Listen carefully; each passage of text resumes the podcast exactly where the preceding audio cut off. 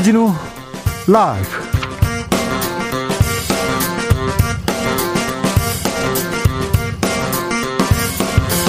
(2022년 1월 27일) 목요일입니다. 안녕하십니까? 주진우입니다. 민주당 이재명 후보가 여의도 정치 확 바꾸겠다.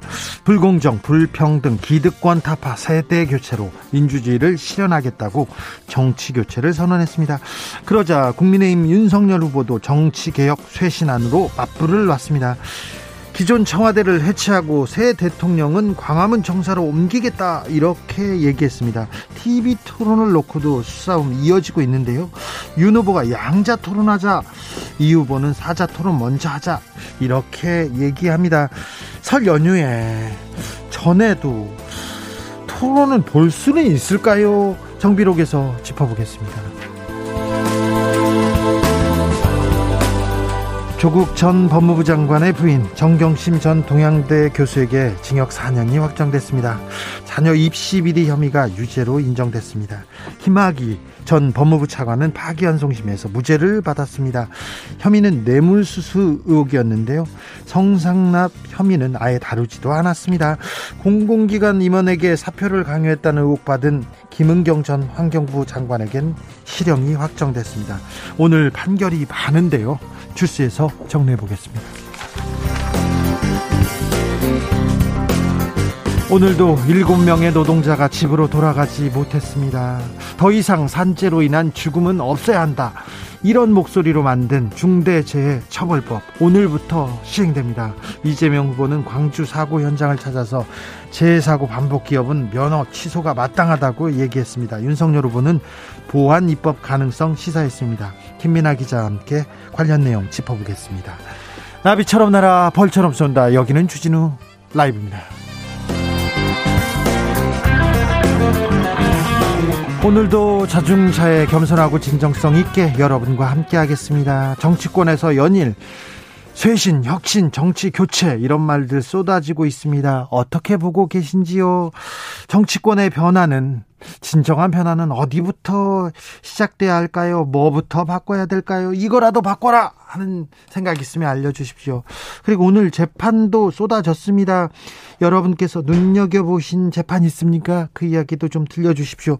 샵 9730 짧은 문자 50원, 긴 문자는 100원이고요. 콩으로 만나시면 무료입니다. 그럼 주진우 라이브 시작하겠습니다.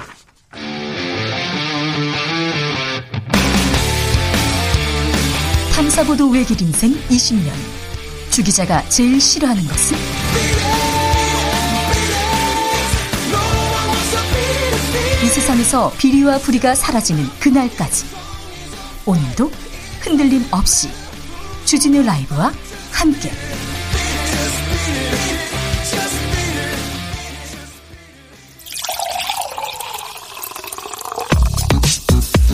진짜 중요한 뉴스만 쭉 뽑아냈습니다. 줄 라이브가 뽑은 오늘의 뉴스 주스. 정상근 기자 어서 오세요. 네, 안녕하십니까. 코로나 상황 심각하네요. 네, 오늘 코로나19 신규 확진자 수는 14,518명이 나왔습니다. 네. 어제보다 1,500여 명 늘었고요. 또 역대 최다칩니다. 네, 이 지난주 목요일에 비하면 8,000명 정도 많고 2주 전 목요일과 비교하면 3배나 늘었습니다. 지난주에 비해서도 8,000명이나 더. 아... 네, 2배 넘게 늘었습니다. 어, 다만 위중증 환자 수는 350명으로 어제보다 35명 더 줄었고요. 네. 어, 어제 사망자는 34명이었습니다. 위중증 환자는 잘 관리하고 있군요.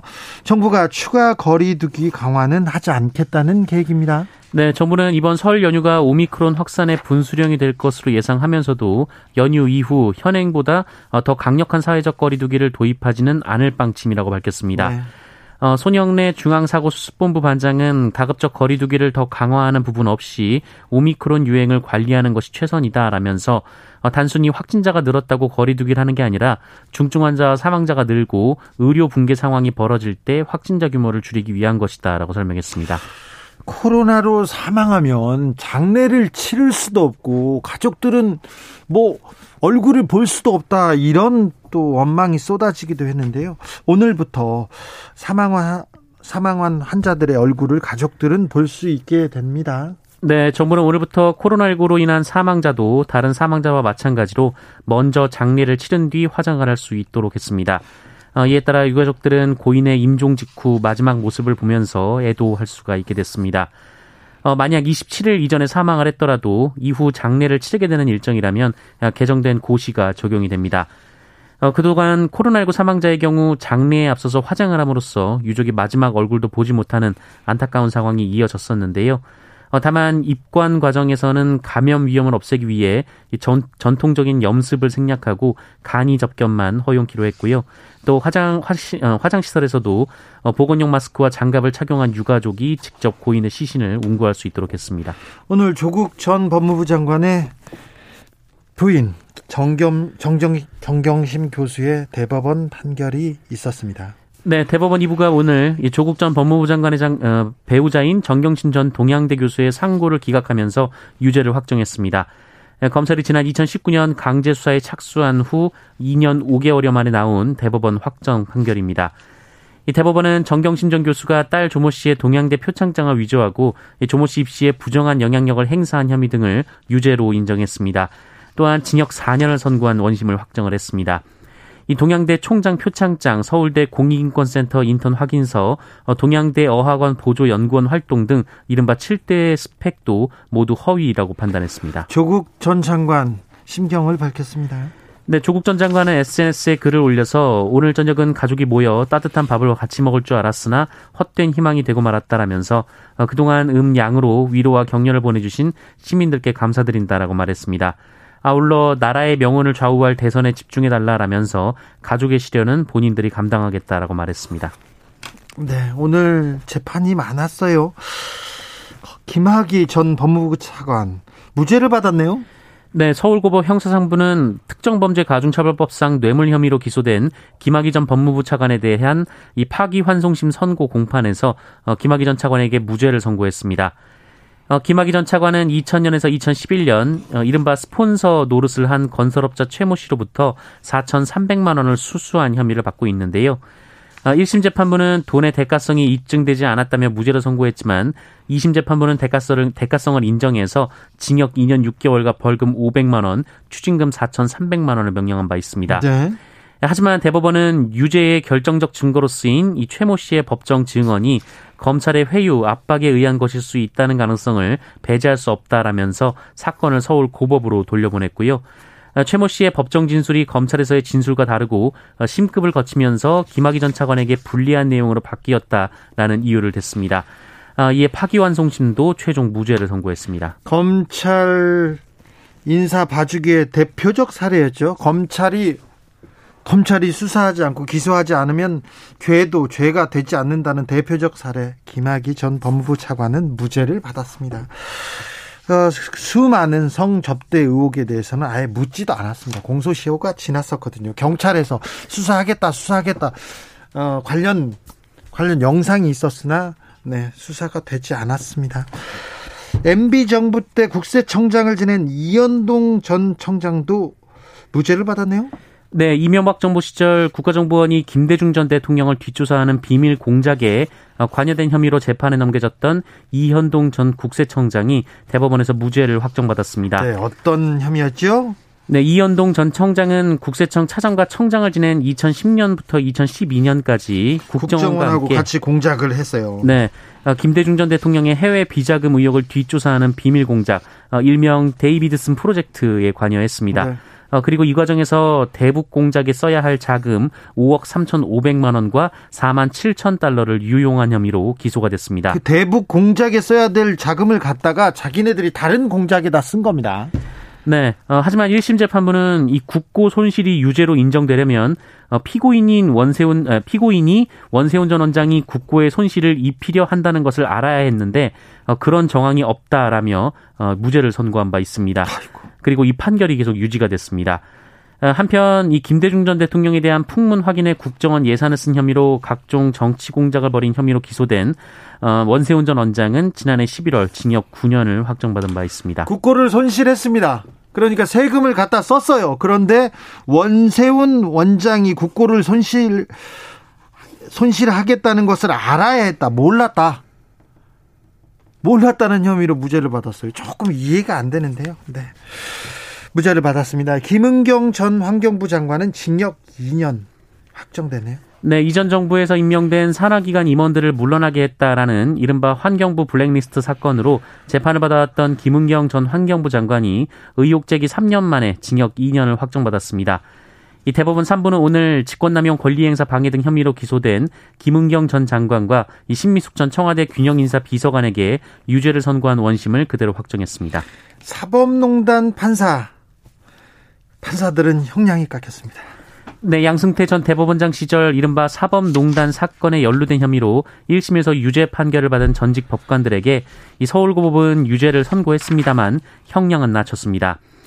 이민걸 전 법원행정처 기획조정실장은 국제인권법 연구회 등 양승태 전 대법원장 시절 사법행정의 비판적인 판사들의, 판사들의 모임을 와해시키려 했고요. 네. 또 국회의원이 연루된 사건 담당 재판부의 심증을 알아내라 이런 지시를 어, 내리기도 했습니다. 네. 이규진 전 대법원 양형위원회 상임위원은 옛 통합진보당 국회의원과 지방의회 의원들의 지위 확인 소송 재판에 개입한 혐의, 어, 그리고 파견법관을 이용해서 헌법재판소 내부 사건 정보, 동향을 수집한 혐의 등을 받았습니다. 네. 앞서 1심은 이민걸 전 실장에게 징역 10개월의 집행유예 2년, 이규진 전 상임위원은 징역 1년 6개월의 집행유예 3년을 선고했습니다만 어, 항소심은 이민걸 전 실장에게 벌금 1,500만 원을 이규진 전 위원에게 징역 1년의 집행유예 2년을 선고했습니다. 사법농단 혐의로 재판을 받은 이민걸, 이규진 두 전 판사는 유죄를 2심에서도 유죄를 선고받았습니다. 그런데 거의 다른 사법농단 판사들은 거의 무죄를 받고 있고요. 재판을 아직도 받고 있습니다. 오사칠이님께서 한 잔 술로 이 나라의 정의를 씹어 볼랍니다. 이렇게 의견 보내주셨습니다. 정치권 이야기로 가볼까요? 국민의힘에서 민주당에 양자 토론을 제안했어요? 네, 국민의힘은 오늘 더불어민주당을 향해서 오는 31일 국회 혹은 제3의 장소를 잡아서 양자 토론을 하자라고 제안했습니다. 네. 이 법원의 제동으로 두 후보의 양자 TV 토론이 불발되자 방송사가 중계하지 않는 이 별도의 양자 토론을 역제안했는데요. 어, 방송사가 중계하지 않는 그러면은 방송사 중계, 언론 중계 없이 하자는 건가요? 뭐 유튜브나 이런 다른 플랫폼을 생각하는 것 같았습니다. 네. 어, 앞서 법원이 이재명 후보와 윤석열 후보 간의 양자 TV 토론을 불허하자 어, 지상파 방송 3사는 여야 4당에 공문을 보내서 어, 오는 31일 또는 2월 3일에 합동 토론회를 열자 이렇게 제안한 바 있는데요. 네. 하지만 국민의힘 측은 방송 3사의 중계가 아니면 법원의 결정에도 문제가 없는 것이다라면서 이미 민주당과 양자 토론 합의가 된 것이라 이 같은 제안을 했다라고 밝혔습니다. 속보 들어왔습니다. 민주당에서는 사자 토론이 먼저다 이렇게 얘기했는데요. 아, 민주당에서 양자 토론을 수용했다는 보도가 나왔습니다. 31일 윤석열 후보와 양자 토론 수용하고 사자 토론도 참석할 것이라는 아, 지금 속보가 나왔는데 과연 토론을 하기는 하는 건지 하기는 하는 건지 이번에는 잡을 수 있는 건지 토론을 위한 토론은 끝난 건지 좀 지켜보겠습니다. 성남 FC 사건이 있는데요. 수사 중인 검사가 사표를 냈습니까? 네, 성남 FC 의혹의 수사를 지휘해온 박하영 성남지청 차장검사가 최근 사표를 쓰고 검찰을 나갔습니다. 아, 그런데 이 과정에 성남 FC 수사를 두고 박은정 성남지청장과 갈등을 빚었다라는 주장이 제기됐습니다. 차장 검사는 매우 높은 사람인데요. 나가면서 글을 쓰고 글을 쓰고 글을 또, 또 보수 언론에서 이렇게 크게 썼더라고요. 네, 이른바 성남 FC 의혹은 2018년 당시 바른미래당의 고발로 불거진 사건입니다. 어, 이재명 후보가 성남시장 시절이던 2015년부터 이 두산과 네이버 등 6개 기업이 어, 성남 FC에 160억 원을 후원한 것을 문제 삼은 건데요. 이 성남 FC에 후원한 대가로 각종 인허가 특혜를 받은 것 아니냐, 어, 그러니까 뇌물이 아니냐라는 것이 바른미래당 측 주장이었습니다. 경찰이 오랫동안 수사를 했었는데요. 네, 2년여간의 수사 끝에 이를 뇌물로 볼 만한 증거가 없다라며 혐의 없음으로 결론을 내렸었는데요. 경찰에서는 혐의 없음 결론 내렸습니다. 네, 분당 경찰서는 철저히 수사해서 불송치 결정을 내렸다라고 밝혔고요. 어, 일부 언론이 성남 FC 후원금 일부가 성남시 유관 체육단체로 흘러들어가서 현금으로 인출됐다 이렇게 보도한 것은 사실과 다르다고 선을 그었습니다. 그런데요.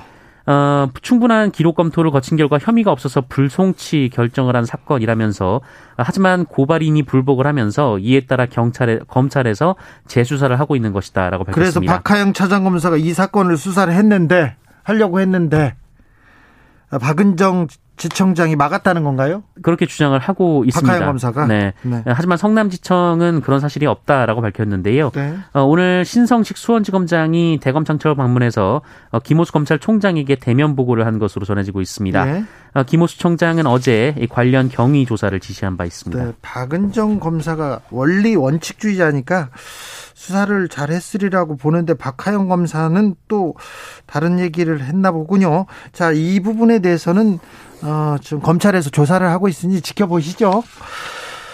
손학규 후보가 대선 후보가 사퇴했습니까?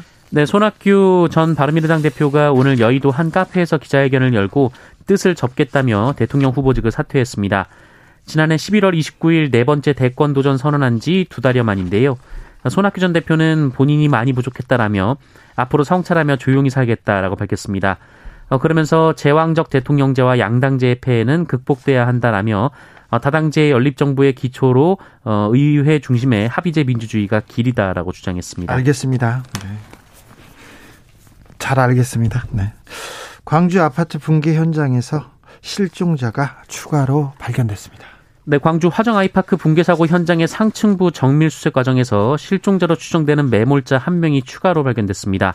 아, 오늘 범정부 중앙사고수습본부는 긴급 브리핑을 열고 오늘 오전 11시 50분쯤 28층 탐색 중에 실종자 한 명을 추가로 발견했다라고 밝혔습니다. 어, 잔해물을 제거하며 인명 검색을 하는 과정에서 내시경 카메라에 확인된 것으로 알려졌고요. 어, 잔해물이 쌓여 있는 만큼 구조에는 시간이 더 걸릴 것으로 보입니다. 앞서 중수본과 대책본부는 지난 25일 27층에서 매몰자 한 명을 발견한 바 있고 어, 현재 이 실종자에 대해서도 구조 작업이 진행 중입니다. 북한이 또 탄도 미사일을 쐈다고요? 네, 합동참모본부는 오늘 북한이 오전 8시쯤 함흥 일대에서 동해상으로 발사한 단거리 탄도미사일 추정 발사체 두 발을 포착했다라고 밝혔습니다. 어, 북한이 발사한 단거리 미사일의 발사체 사거리, 어, 속도, 고도 등 구체적 재원은 분석 중이라고 밝혔습니다. 아, 북한의 이날 단거리 탄도미사일 발사는 새해 들어서 여섯 번째 무력 시위로 지난 25일 순항미사일로 추정되는 발사체 두 발을 발사한 후 이틀 만입니다. 청와대는 아침 9시부터 1시간여 동안 국가안전보장회의를 열었는데요. NSC는 이 북한의 연속된 미사일 발사가 한반도와 지역의 평화 그리고 안정을 바라는 우리 국제사회 요구에 반하는 것으로 매우 유감스럽다라고 밝혔습니다. 아, 오늘 또 역사적으로 중요한 날입니다. 오늘부터 중대재해처벌법 시행됩니다. 네, 이 산업 현장에서 매년 천여 명 가까운 노동자가 사망을 하고 있지만 이 처벌이 매우 미약하다라는 비판이 오래전부터 끊이지 않았습니다. 네, 너무해요, 이거는. 네, 지난 2008년 40여 명이 목숨을 잃은 이천 냉동 창고 화재 사건 당시 어, 현장에 스프링클러와 방화 셔터를 잠궈 놓은 사실이 드러났지만 이후 사업자가 받은 처벌은 벌금 2천만 원이 고작이었습니다. 40명이 40명이 넘는 사람이 목숨을 잃었어요. 그런데 처벌은 고작 벌금 2천만 원이었습니다. 네, 어, 중대재해처벌법이 오늘부터 시행이 되는데요. 한 명 이상 숨지거나 6개월 이상 치료해야 하는 부상자가 2명 이상 발생한 경우 직업성 질병자가 1년에 3명 이상 발생한 경우 이 중대산업재해에 포함을 하고요. 어, 이때 경영 책임자가 안전 보건 의무를 지키지 않아서 재해가 발생을 했다면 형사처벌을 받는 법입니다. 네. 어, 특히 노동자가 사망한 경우 경영 책임자가 1년 이상의 징역 어, 또는 10억 원 이하의 벌금에 처해지고 법인에는 50억 원 이하의 벌금이 부과됩니다. 그런데 중대재해처벌법 구멍이 너무 큽니다. 일단 50 50인 미만 사업장은 다 빠져 있어요. 하청 회사는 50인 미만 회사가 대부분이거든요. 네, 50인 미만 사업장은 내후년까지 법 적용이 유예되고요. 5인 미만은 아예 법 적용에서 빠집니다. 어, 하지만 산업재해 사망 사고는 50인 미만 소규모 사업장에서 81%가 발생하고 있습니다. 그러니까요. 어, 또 대기업은 최근 원래 없던 이 최고 안전 책임자라는 자리를 신설하고 있다라고 하는데요. 네. 문제가 생기면 오너가 아니라 이 최고 안전 책임자에게 대신 책임을 묻게 하겠다. 뭐 이런 것 아니냐라는 비판이 나오고 있습니다. 예. 또법 적용을 받지 않기 위해 기업들이 사업장을 잘게 쪼갤 수도 있다라는 우려도 나오고 있는데요. 이 경영계는 지나친 법 적용이라고 반발하고 있지만 노동계는 이런 사각지대에 대한 처벌도 강화해야 한다라고 지적했습니다. 네. 좀 이 부분에 대해서는 좀 논의가 필요한 것 같습니다. 좀 우리 사회가 이 노동자의 안전 문제에 대해서는 좀 한 발자국 앞으로 나갈 때가 됐습니다. 대선 때 이런 어, 합의를 좀 이뤘으면 하는 생각이 있습니다. 부산 한 중학교에서 교사가 다수 학생을 성희롱하는 사건이 발생했네요. 네, 부산 연제구 한 중학교 교사인 30대 남성이 여학생들에게 뭐 예쁘다거나 어, 사귀자거나 가슴이 부각된다라는 등의 이 성희롱 메시지를 수차례 보냈다고 합니다. 어, 이런 메시지를 보냈다고요? 네, 이 평소에도 심한 욕설, 외모 비하를 일삼았다고 하는데 어, 다리도 뚱뚱한데 치마를 왜 입냐라는 식의 또 과거 미성년자와 본인이 성관계를 한 적이 있다라는 식이었다고 합니다. 아이고. 어, 치마 위에 옷을 덮고 있는데 그걸 막 잡아당기는 직접적인 성추행도 있었다라고 하는데요. 학생들이 담임 교사에게 도움을 요청했지만 아무런 응답을 받지 못했다라고 하고 교장을 찾아갔지만 타박만 들었다라고 합니다. 네. 어, 심지어 졸업식이 돼서야 열린 이 성희롱 고충 심의위원회는 해당 교사의 행위가 성희롱이 아니라고 결론을 내렸다고 하는데요. 이게 성희롱이 아니면 뭐가 성희롱입니까? 네, 학부모들이 항의하자 해당 중학교 교장은 선생님이 잘생겼다. 애들이 좋아하는 아이돌 스타일이다라는 어, 그런 말을 했다라고 교장 합니다. 선생님이요? 네. 어, 이후 학교가 뒤늦게 교육청과 경찰에 신고를 했고 가해 교사도 수업에서 배제가 됐습니다. 어, 부산 연제경찰서는 이 남성의 자택을 압수수색하는 등 혐의를 조사 중에 있습니다. 자, 저, 수사 중인데 수사가 진행되면 이 결과도 알려주십시오. 네, 알겠습니다. 주스 정상근 기자와 함께했습니다. 감사합니다. 고맙습니다. 7720님께서 노동자들을 죽음으로 몰아내는 이게 어떻게 경제 대국입니다. 경제 대국입니까? 맞습니다. 네. 노동자를 살리지 못하고 노동자를 죽음으로 내, 내모으면 이게 어떻게 안전한 세상이고 이게 어떻게 선진국입니까? 이거 문제가 있습니다. 4222님께서 더 이상 공사 현장에서 아무도 사고 없는 그런 나라 꼭 만들어져야 합니다. 줄일 수 있어요. 안전사고 줄일 수 있습니다. 영국에서도 그렇고 미국에서도 그렇고 어, 산업체가 있는 그런 회사에 대해서 처벌을 했더니 이 사망 사고가 아주 많이 줄었어요. 그런 사례가 있는데 우리나라는 지금 왜 그런 법을 제대로 못 만드는지 법을 만들었는데 왜 이렇게 구멍이 큰지 모르겠습니다. 좀 아, 안전한 세상을 위해서 조금 더 노력해 주십시오, 정치인들이. 4433님, 토론 시간 잡는 토론 때문에 세월 다 간다. 그러게요. 토론한다고 한 지가 언제입니까? 지금 대선 얼마 안 남았는데요. 언제 하겠다는 건지. 국민들은 지도자가 어떻게 우리를 이끌고 갈지 비전과 정책 듣고 싶어 합니다. 그러니 빨리 좀 잡아주세요. 0785님, 양자 토론 방송사들도 없는데 진행자가 궁금하네요. 진행자가 지금 정해지고 있습니다. 각 캠프에서 각 당에서 얘기하고 있습니다. 이재명 후보가 어, 주진우 라이브 나와가지고 주진우 기자도 뭐 사회를 보면 좋겠다고 말씀은 했는데 아, 저는 아니랍니다. 네, 저는 저 저 국민의힘 쪽 아니랍니다. 저는 아니고요. 아, 지금 후보자, 진행자들, 진행자, 진행자 후보자들 이렇게 나오는데 나중에 그 뒷이야기도 얘기해 줄 수 있으면 좋겠는데, 그 재밌는데. 네. 네. 정해지고 있습니다. 0166님께서 정치권은 막대한 권력을 가진 기득권부터 내려놓고 혁신 타령을 하시길 바랍니다. 그러게요. 쇄신 혁신 얘기하는데 정치인들, 국회의원들의 각종 특권 내려놔야 되는데 그런 소리가 조금 안 들립니다. 안 들리죠? 청와대 옮기겠다, 청와대 뭐 출근 안 하겠다, 뭐 이런 얘기도 계속 들리는데 어떻게 될지도 좀 지켜보시자고요. 교통정보센터 다녀오겠습니다. 이현 씨.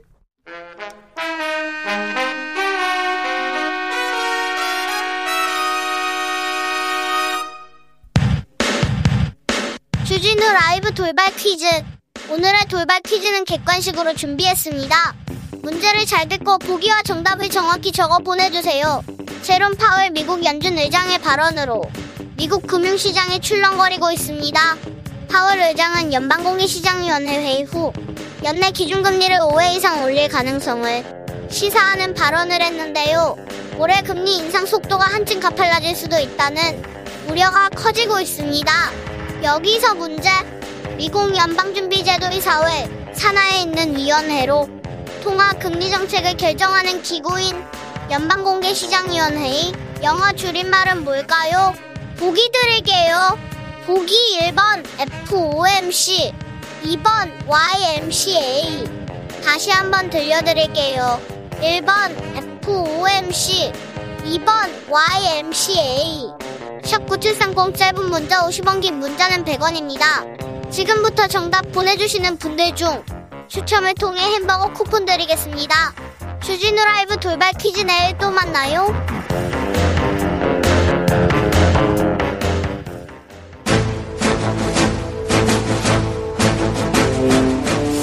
오선의 지혜와 품격으로 대한민국 정치를 이끈다. 오선의 정치비책 정비록. 대한민국 정치를 이끄는 오선의 품격 수도권 내리오선 안민석 더불어민주당 의원 어서 오세요. 네, 안민석 의원입니다. 영남권 내리오선 조경태 의원 연결돼 있죠? 네, 네 안녕하세요. 부산에 지금 그 새해 인사로 내려왔습니다. 네, 알겠습니다. 조경태 의원님. 네. 지난번에는 KBS 맞은편에 계셨는데 지금은 부산에서 이번 주에는 오시기로 했는데 부산으로 인사 가십니까? 조경태 의원님? 네, 부산에 그 모처럼 그 시민들과 네. 또새 인사 좀 드리려고 네. 그 일일이 만나 뵙지 못하고 그냥 네. 거리에서 인사드리려고 좀 TV 토론을 피해서 도망가신 건 아니죠? TV 토론은 적극적으로 해야 된다 보고 있고요. 네, 네. 네 알겠습니다. 누구든지 나오시면 제가 같이 TV 토론 하도록 하겠습니다. 계속 안 오셔서 했습니다. 자, 안민석 의원님의 신상 발언으로 정비록 시작하겠습니다. 네. 예, 선거가 이제 40일 남았는데요. 네. 그리고 이제 곧 구정, 저 설날이 있고요. 이제 설날의 민심이 아주 어, 관심이 이제 높지 않겠습니까? 예. 어, 그리고 이제 설날을 기점으로 어, 남은 선거 기간을 두 후보가 어, 실력으로 정책으로 네. 비전으로 이 어려운 시대를 어떻게 어, 국가를 이끌 건지에 대한 국민들에게 준비된 네. 어, 정책을 잘 그 보여서 네. 선을 경쟁할 수 있는 그런 선거가 되기를 바라는 마음으로 알겠습니다. 일단 저의 신상 발언 대신하겠습니다. 안민석 의원님 좀 속도를 좀 빨리 해주세요. 안민석 의원님의 이게 할당된 시간이 너무 이, 이게 지나가고 있습니다. 안민석 의원님. 네, 알겠습니다. 어, 그 문제 말고 다른 문제도 또 왜 지금 국민의힘에서 안민석 의원님한테 뭐 비판하는 이렇게 성명이 쏟아지던데요? 아니, 국민의힘은 뭐 제가 뭐 말만 하면은 가짜라고 일단 그 이상한 프레임을 씌우는데요. 이게 이전부터 그래요. 최순실 국정농단 때도 전부 다 뭐 가짜라고 허위라고 조작이라고 그랬고 지난 12월 달에 김건희 씨 허위 이력서 그때 18개 있다고 이야기했을 때도 공작이라고 이야기를 했지 않습니까? 이번에 제가 김건희 씨 그 출입국 네. 조회한 거, 그 이름을 엉뚱하게 그 개명 전에 이름인 그 김명신인데 2004년에는 김명신 이름이었는데 개명을 2008년에 했으니까는요. 2004년 조회 기록 보려고 그러면 김명신으로 쳐야 되는데 김건희로 쳐서 해당 사항이 뜨지 않지 않았습니까? 그러면은 이 엉터리 조회를 이게 정말 단순 착오였을까? 법무부에서 조회를 해줬는데요. 글쎄 말이에요. 그래서 이게 어이 엉터리 조회 조사를 해야 된다. 제가 이제 그 주장을 하고 있는데 엉뚱하게 뭐 허위사실 이야기한다고 하면서 이상한 이야기를 지금 하고 있네요. 조경태 의원님. 네네. 어떻게 보세요? 어, 뭐, 선거를 하다 보면 이제 양쪽에서 좀 치열하게 공방이 오고 갈 수는 있는데. 네. 우리가 좀 주목해야 될 것은 이재명 더불어민주당 후보가 어, 네가티브는 안 하겠다라고 이야기하지 않았습니까? 선언했습니다. 네, 근데 그게 이제 좀 말보다 행동으로 실천하는 것이 중요하다 생각을 하고요. 그, 이, 이 시간 이후로는 상대방 후보를 서로 깎아내리는 또는 상대방의 후보와 관련된 가족들을 건드는 그런 네가티브적 선거는 서로가 안 했으면 좋겠다 이런 말씀을 드리고 싶습니다. 네. 아, 조경태 의원님. 네거티브와, 네거티브와 검증하고는 엄격히 따른 것이죠. 아, 네, 그리고 만약에 한 의원님께 제가 드리는 말씀은 아니고요. 어쨌든 아니 뭐 물론 저도 이제 네거티브는 네. 중단해야 된다고 저도 이야기를 하고 있고요. 네. 네거티브보다는 정책 검증 또 인물 검증 여기에 치중을 해야죠. 그건 조경태 의원님이나 저나 생각이 똑같다고 생각을 합니다. 알겠습니다. 어, 조경태 의원님. 네네. 어, 최재형 전 감사원장이 윤석열 후보의 상임 고문직으로 이렇게 합류했습니다. 네. 홍준표 의원님 자리 아니었나요, 원래? 어, 상임 고문은 한 분이 맡는 게 아니고요. 네. 여러 분이 맡을 수가 있는 자리거든요. 네. 그래서 최재형 감사원장은 어, 지난달에 저하고 통화를 한번 했었고요. 예. 어쨌든 윤석열 후보를 위해서 적극적으로 정권 교체를 위해서 본인도 노력하고 어 헌신하겠다는 그런 각오가 있었거든요. 홍준표 의원님하고도 통화하셨죠? 네네, 홍준표 의원님은 어저께 제가 통화했고요. 뭐라고 합니까? 같이 만났습니다. 만나서 예. 이런저런 말씀을 어, 나누 나누었습니다. 네. 그래서 그 홍준표 그 대표님의 말씀은 네. 어쨌든 큰 맥락에서 정권 교체를 위하는 본인의 역할에 대해서 상당히 고민하고 있는 것 같습니다. 그래서 아마 어, 설 명절 지나고 나면은 네. 어, 홍준표 어, 후보 어, 저 대표의 어떤 행보도 상당히 그 어, 달라지고 또 의미심장한 그런 어, 어, 부분들이 많이 나타나지 않겠나 하는 기대를 하고 있습니다. 설 연휴 지나면 그러면 국민의힘 윤석열 선대위 원팀 됩니까? 뭐 이미 저는 뭐 그 뭐 그 원팀은 되었다라고 보고 있고요. 왜냐하면 유승민 어, 전 대표님의 그 어, 또 측근이라고 할 수 있는 유정, 유의동 의원이 지금 정책 여장으로 어, 선임되지 않았습니까? 예. 그래서 저는 저 역시도 홍준표 후보를 도왔던 예. 어, 선대위원장 출신이고요. 그래서 네. 저는 원팀의 정신은 어, 이어져 왔고 다만 그 강도를 저, 저, 조경태 의원님 얘기를 들으면 국민의힘은 네. 항상 평화롭고 원팀이고 그랬는데, 아니, 홍준표 네. 의원님이 페이스북에다가 진퇴양난이라고도 얘기하고, 그리고 기분 나쁘다고도 얘기하고, 윤핵관이 나를 뭐 공격한다고 얘기하지 않습니까? 그렇습니다. 그래서 가장 최근에 그 정보, 예. 최근에 말씀을 제가 오늘 만났으니까요. 네. 어, 오늘 만나는다. 전해드린다면은 네. 어, 어, 최근에 페이스북에 올렸을 때의 그 심경보다는 네. 훨씬 더 많이 그 마음이 안정되어 계신다는 말씀을 드리겠습니다. 마음이 안정되어 있으니까 페이스북에 더 쓰는 거 아닙니까, 그럼? 아, 이제, 이제 며칠 전에 그랬었고 어, 제 오늘은 아마 그 페이북에 그런 어, 거친 표현의 글은 안 올라오고 있거든요. 네. 조금만 더 기대 저 기다려 봐주시면 좋겠습니다. 그렇습니까? 자, 하지님께서 주기자, 조경태 의원한테는 아주 부드럽게 하고 안민석 의원에게 왜 이렇게 까칠하게 대합니까? 아, 그렇습니까? 제가 안민석 의원한테 까칠합니까? 안민석 의원님.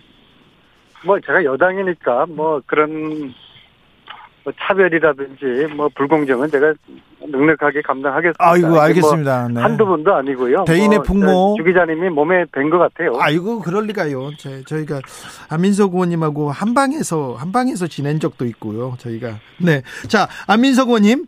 네. 자, 홍준표 의원님하고 원팀이 잘 돼가고 있다는 저 조경태 의원의 얘기는 어떻게 생각하시는지요? 사실 홍준표 의원님의 경선 이후의 행보는 굉장히 독특하시죠. 예, 예. 일반적으로는 어, 원팀 대회에 합류를 해서 후보와 함께 전국을 돌거나 캠프 내에서 어, 핵심의 역할을 하셔야 되는데 계속 좀 겉들고 있지 않습니까? 네, 그리고 진퇴양난이고 혼자 뭐 어디 네, 어디 그리고 네. 뭐 다시 이제 정상화 관계를 복원을 하려고 하다가도 또 삐걱거리고 최근에 어 윤핵관들로부터 뭐 모멸에 가까운 공격도 당하시고요. 그리고 그분이 굉장히 어 자기 정치 욕구가 강하신 분인데 그분을 그렇게 모멸감을 줬으니까 그분이 상당히 지금 마음의 상처가 있을 거라고 봅니다. 그럼에도 불구하고 결국에는 국힘은 정권 교체라는 그 슬로건 하에서 예. 하나를 뭉치지 않겠습니까? 저는 예. 제가 볼 때 홍준표님이 에, 적절한 시기에 또 효과를 극대화할 수 있는 그 시점에 맞춰서 네. 에, 캠프에 에, 들어와서 예. 어, 어떤 역할을 맡을 거라 봅니다. 시기의 문제죠. 알겠습니다. 조경태 의원님, 네네. 어 저기 김건희 씨 출입국 그 기록에 대한 얘기는 많은 정치인들이 얘기를 했는데 예. 왜 안민석 의원님만 이렇게 국민의힘에서 이렇게 집중적으로 이렇게 비판할까요? 그래서 저는 안민석 의원을 비판한 적이 없습니다. 아, 이거 그렇죠. 네. 조경태 의원님은 그렇죠. 근데 당에서는 안민석 의원께서 주장하는 것이 네. 다소 무리한 부분이 있더라도 네. 그것이 사실이 아닌 것을 인정, 인, 그 증명해 보이면 되지 않습니까? 예, 예. 그래서 그렇죠. 저는 이 부분에 대해서 너무 지나치게 예. 그, 그, 대응하는 것 역시도 네. 저는 그, 좋은 대응은 아니다. 아, 그래서 네. 조경태 출입국 의원님. 가지국에서 네. 아, 아까 말씀하신 이- 이름에 대해서 뭐 이렇게도 한번 검증해보고 저렇게도 한번 검, 검색해봄으로써 그 당당하게 저는 그 하나의 그 의혹이 없도록 어, 그런 제시하는 것이 저는 바람직하다. 아, 민석 의원님. 네. 아니, 제가 볼 때는 국민의힘에서 저를 키워주려고 작정을 한 것 같아요. 저는 간단합니다. 그 엉터리 조회에 대한 조사가 필요하다는 겁니다. 그런데 왜 이렇게 그 막, 마구마구 날뛰면서 저한테 그걸 거짓말이라고, 제가 무슨 거짓말 한 것도 없어요. 조회가 김명신으로 해야 될 조회가 김건희로, 김건희로 된 거는 엉터리를 조회, 엉터리 조회한 거 아닙니까?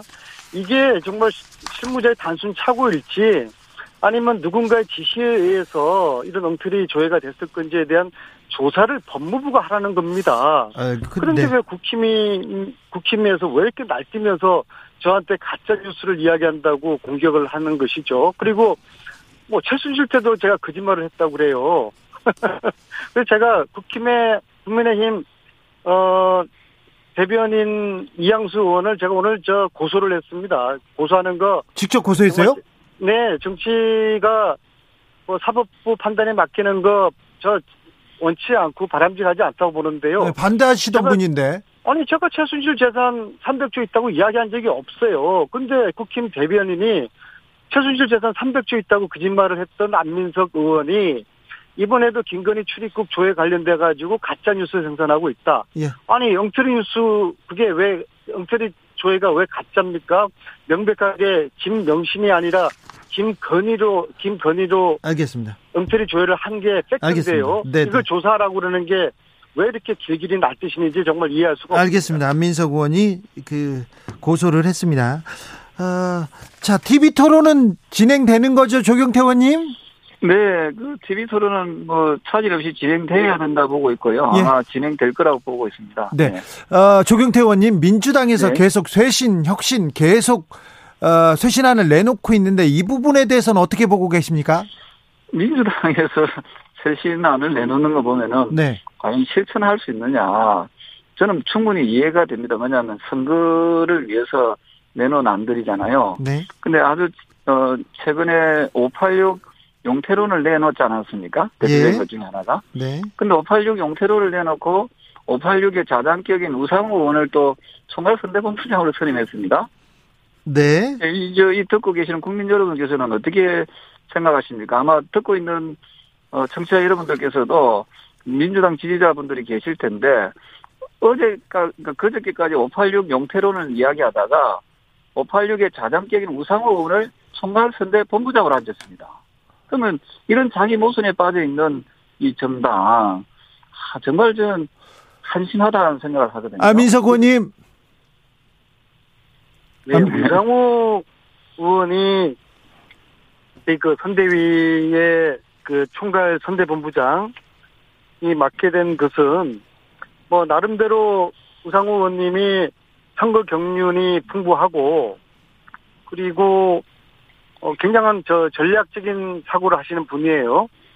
그래 판을 이런 큰 눈을 가지고 계시고요. 용태를 하려고 하는 용태론을 왜 아, 그럼 제시했는지. 네, 그 제가 설명을 예, 드리겠습니다. 네, 네, 네. 그런데 이 586 용태론을 이야기한다고 해서 그럼 당장에 586들이 아무것도 하지 말아야 되느냐. 그거하고는 좀 별개의 문제라고 봅니다. 선거에 필요한, 어, 뭐 50대 중에서 인재는 또 기용을 하면서 선거는 선거 나름대로 하고 586 용태 이게 뭐 두부 자르듯이 한순간에 되겠습니까? 그 당내에 깊은 정치 개혁의 과제를 화두로 송영길 대표가 던지지 않았겠습니까? 예. 뭐 그런 정도 수준에서 이해를 해주시면은 어떨까 하네요. 국민이 판단은 하겠죠, 조경태 의원님? 네, 저도 그, 그 정도 수준에서 봐줘야 된다 보고 있고요. 네. 네. 삼선 초과 연임 금지 이 부분도 재미나는 게. 예. 그 본인들은 5선, 4선 이렇게 해놓고 이제 와서 3선 이상은 못하게 한다 이렇게 하는데 그게 진정성이 있으려면 지금 당장 의원직을 사퇴하는 게 중요합니다. 그럼 지금 의원직을 그, 내려놓으라고요, 당장이요? 아, 더 이상 정치를 안 하겠다라고 선언을 해야지. 그걸 나중에 지금 아직 2년이나 남았거든요, 총선은. 아니, 5선 조경태 의원님 지금 3선, 3선 의원들 다 그만둬야 됩니까? 아니 그러니까 제가 이야기하는 게 아니고 민주당의 쇄신 안이 그렇다 이 말입니다. 그래서 현실적으로 상당히 좀 이렇게 국민들을 우롱하는 듯한 그런 모습들이 무슨 쇄신 안이라고 할 수 있느냐. 안민석 의원님.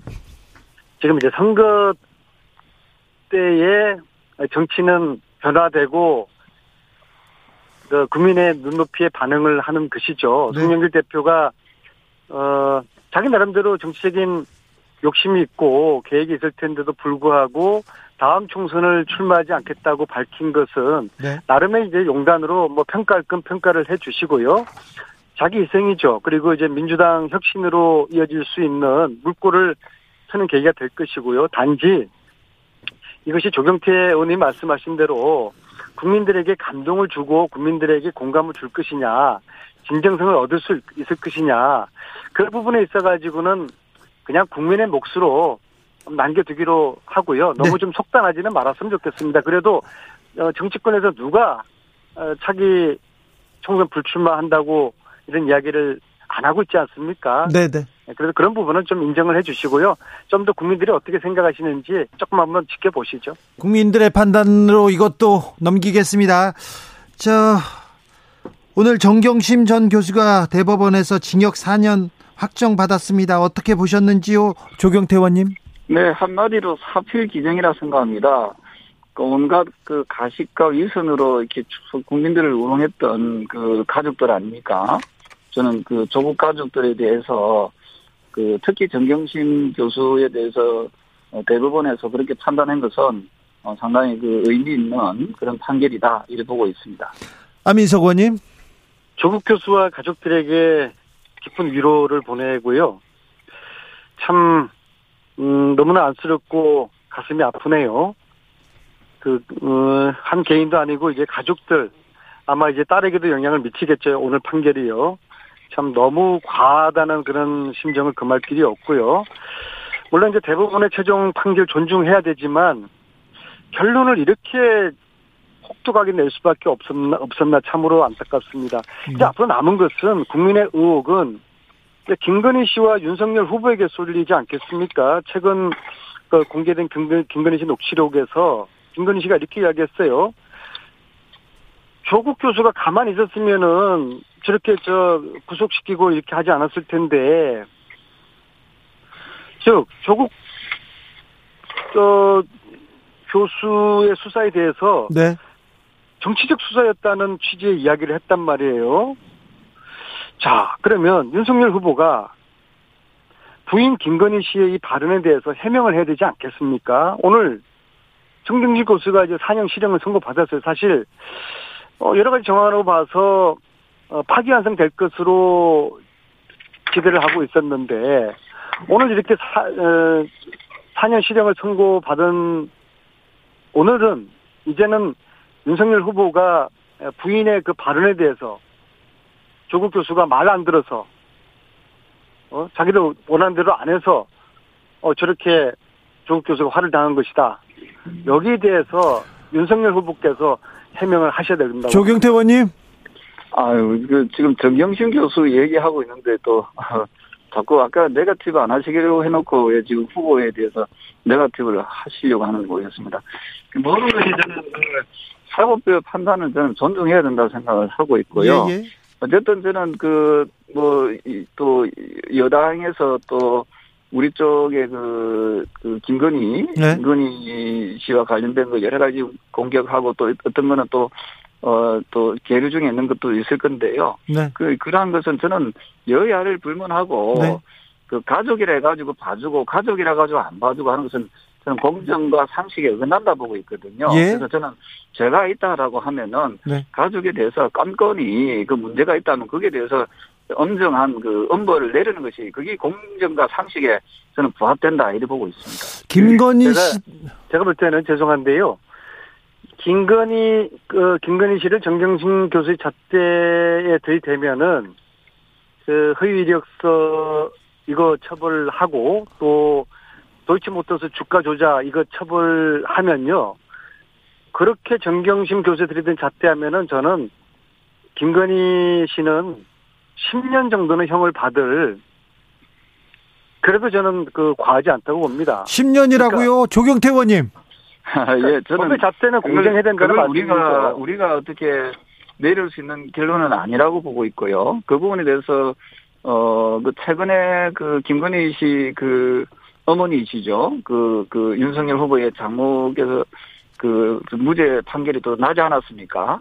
우리가 법의 심판에 대해서 우리가 가타부타 정치인들이 이렇게 예측하는 것은 어, 상당히 그, 그 사법부의 어떤 그, 네, 존중하는 삼권 분립 정신에 좀 위배된다 이렇게 보고 있습니다. 조경태 의원님, 김건희 씨 허위 학력, 허위 이력 문제는요 문제에 대해서는 사과를 했고 그리고 교육부에서도 네. 감사를 통해서 이건 문제가 있다고 지적을 했습니다.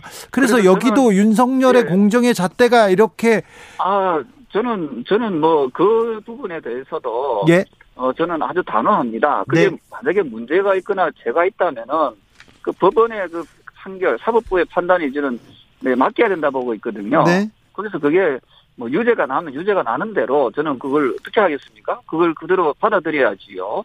그래서 이 부분에 아니, 사법부, 대해서 사법부가 판단할 기회를 안 주도록 검찰이 수사를 하지 않는 것에 대해서 어떻게 생각합니까? 지금 저 지금 이 정부가 그 지금 민주당 정권이잖아요. 왜 자꾸만 그, 그 윤석열 후보가 그 사법부를 자지우지할 수 있는 그런 그 위치에 있는 것처럼 지금 윤석열 정부가 아니지 않습니까? 아니, 검찰은 민주당하고 무관하죠. 아, 그렇게 보시면 그럼 그, 그, 그, 그 상당히 좀, 뭐, 좀, 좀 무리한 그런 해석이라 보고 있고요. 지금 검찰총장에서 이미 윤석열 후보는 좀 나왔지 않습니까? 따라서 지금 그, 그 민주당 정권인 어, 이 문재인 정부에서 문재인 정부가 지금 사법부의 어떤 그 인명권을 가지고 있지 않습니까? 그래서 그분들이 그 공정하게 엄정하게 지금 수사하고 있을 거라고 저는 보고 있기 때문에. 아니 검찰이 김건희 씨를 봐주기 수사하고 있다 보지 않으세요? 도이치모터스 주가 조작 같은 경우에는 관련자들 다섯 명이 구속이 됐는데도 김건희 씨는 아직 수사조차도 받지 않고 있어요. 저는, 이거 어떻게 생각합니까? 저는 상식적으로 이해가 안 되는 게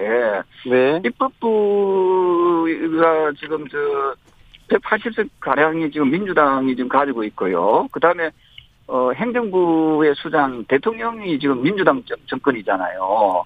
그래서 어찌 보면은 모든 어떤 권력의 어떤 그 대부분을 민주당에서 어쨌든 큰 그 힘을 발휘할 수 있는 그런 어, 권한과 위치에 있고 또 법무부 장관 역시도 민주당 출신 아닙니까?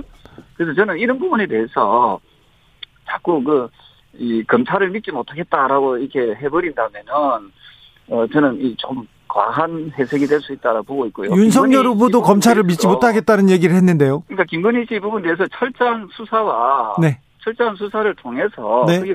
정말 죄가 있으면 또 죄를 저는 엄정히 물어야 된다는 입장이거든요. 알겠습니다. 마지막으로 어, 설 연휴를 앞두고 있는데요. 지금 현재 판세 어떻게 보시는지요? 먼저 조경태 의원님 부산에서 보니까 어떻던가요? 네, 부산에서의 그 민심의 흐름은 어쨌든 공정과 상식을 좀 이게 가지고 있는 그 어, 정권 교체를 통해서 어좀 좀 제발 좀어좀 어, 좀 새롭게 어 거듭났으면 좋겠다 하는 움직임이 많습니다. 그래서 어 결론을 말씀드리면 정권 교체라는 큰 흐름, 큰 바람이 아마도 설 연휴를 지나면서 좀 더 강하게 불지 않겠나. 즉 그 윤석열 후보에 대한 어, 국민의힘에 대한 그 좀 믿음들이 좀 더 강화되는 그런 분위기로 이어지고 있는 것 같습니다. 경기도에는 어떤 바람이 불고 있습니까, 민석 의원님?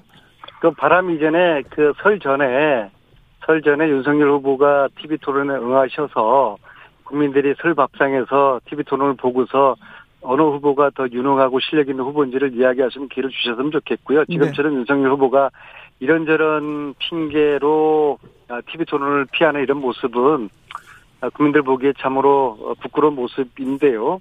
빨리 아무튼 TV 토론에 응했으면 좋겠고요. 네. 경기도 도민들은 어, 경기지사 시절에 이재명 후보의 어, 성과 아, 또 일하는 스타일을 잘 봐왔기 때문에 경기도에서는 그래도 비교적 넉넉하게 뭐 이길 거라고 보는데요. 좀 더 많은 지지를 얻어낼 수 있도록 설 이후에는 저도 이제 경기도 지역 지원 활동에 집중하려고 합니다. 네. 설인데요. 두 분 고생 많으셨습니다. 네. 설명절 네. 잘 보내시기 바랍니다. 안민석 네, 의원님도 새해 복 많이 받으십시오. 네 새해 복 많이 받으시고요. 조경태 의원님도 새해 복 많이 받으시고요. 아, 명절 네, 끝나고. 뵙겠습니다. 정비록은 여기서 인사드리겠습니다. 저희는 잠시 숨 돌리고 6시에 2부에서 이어가겠습니다.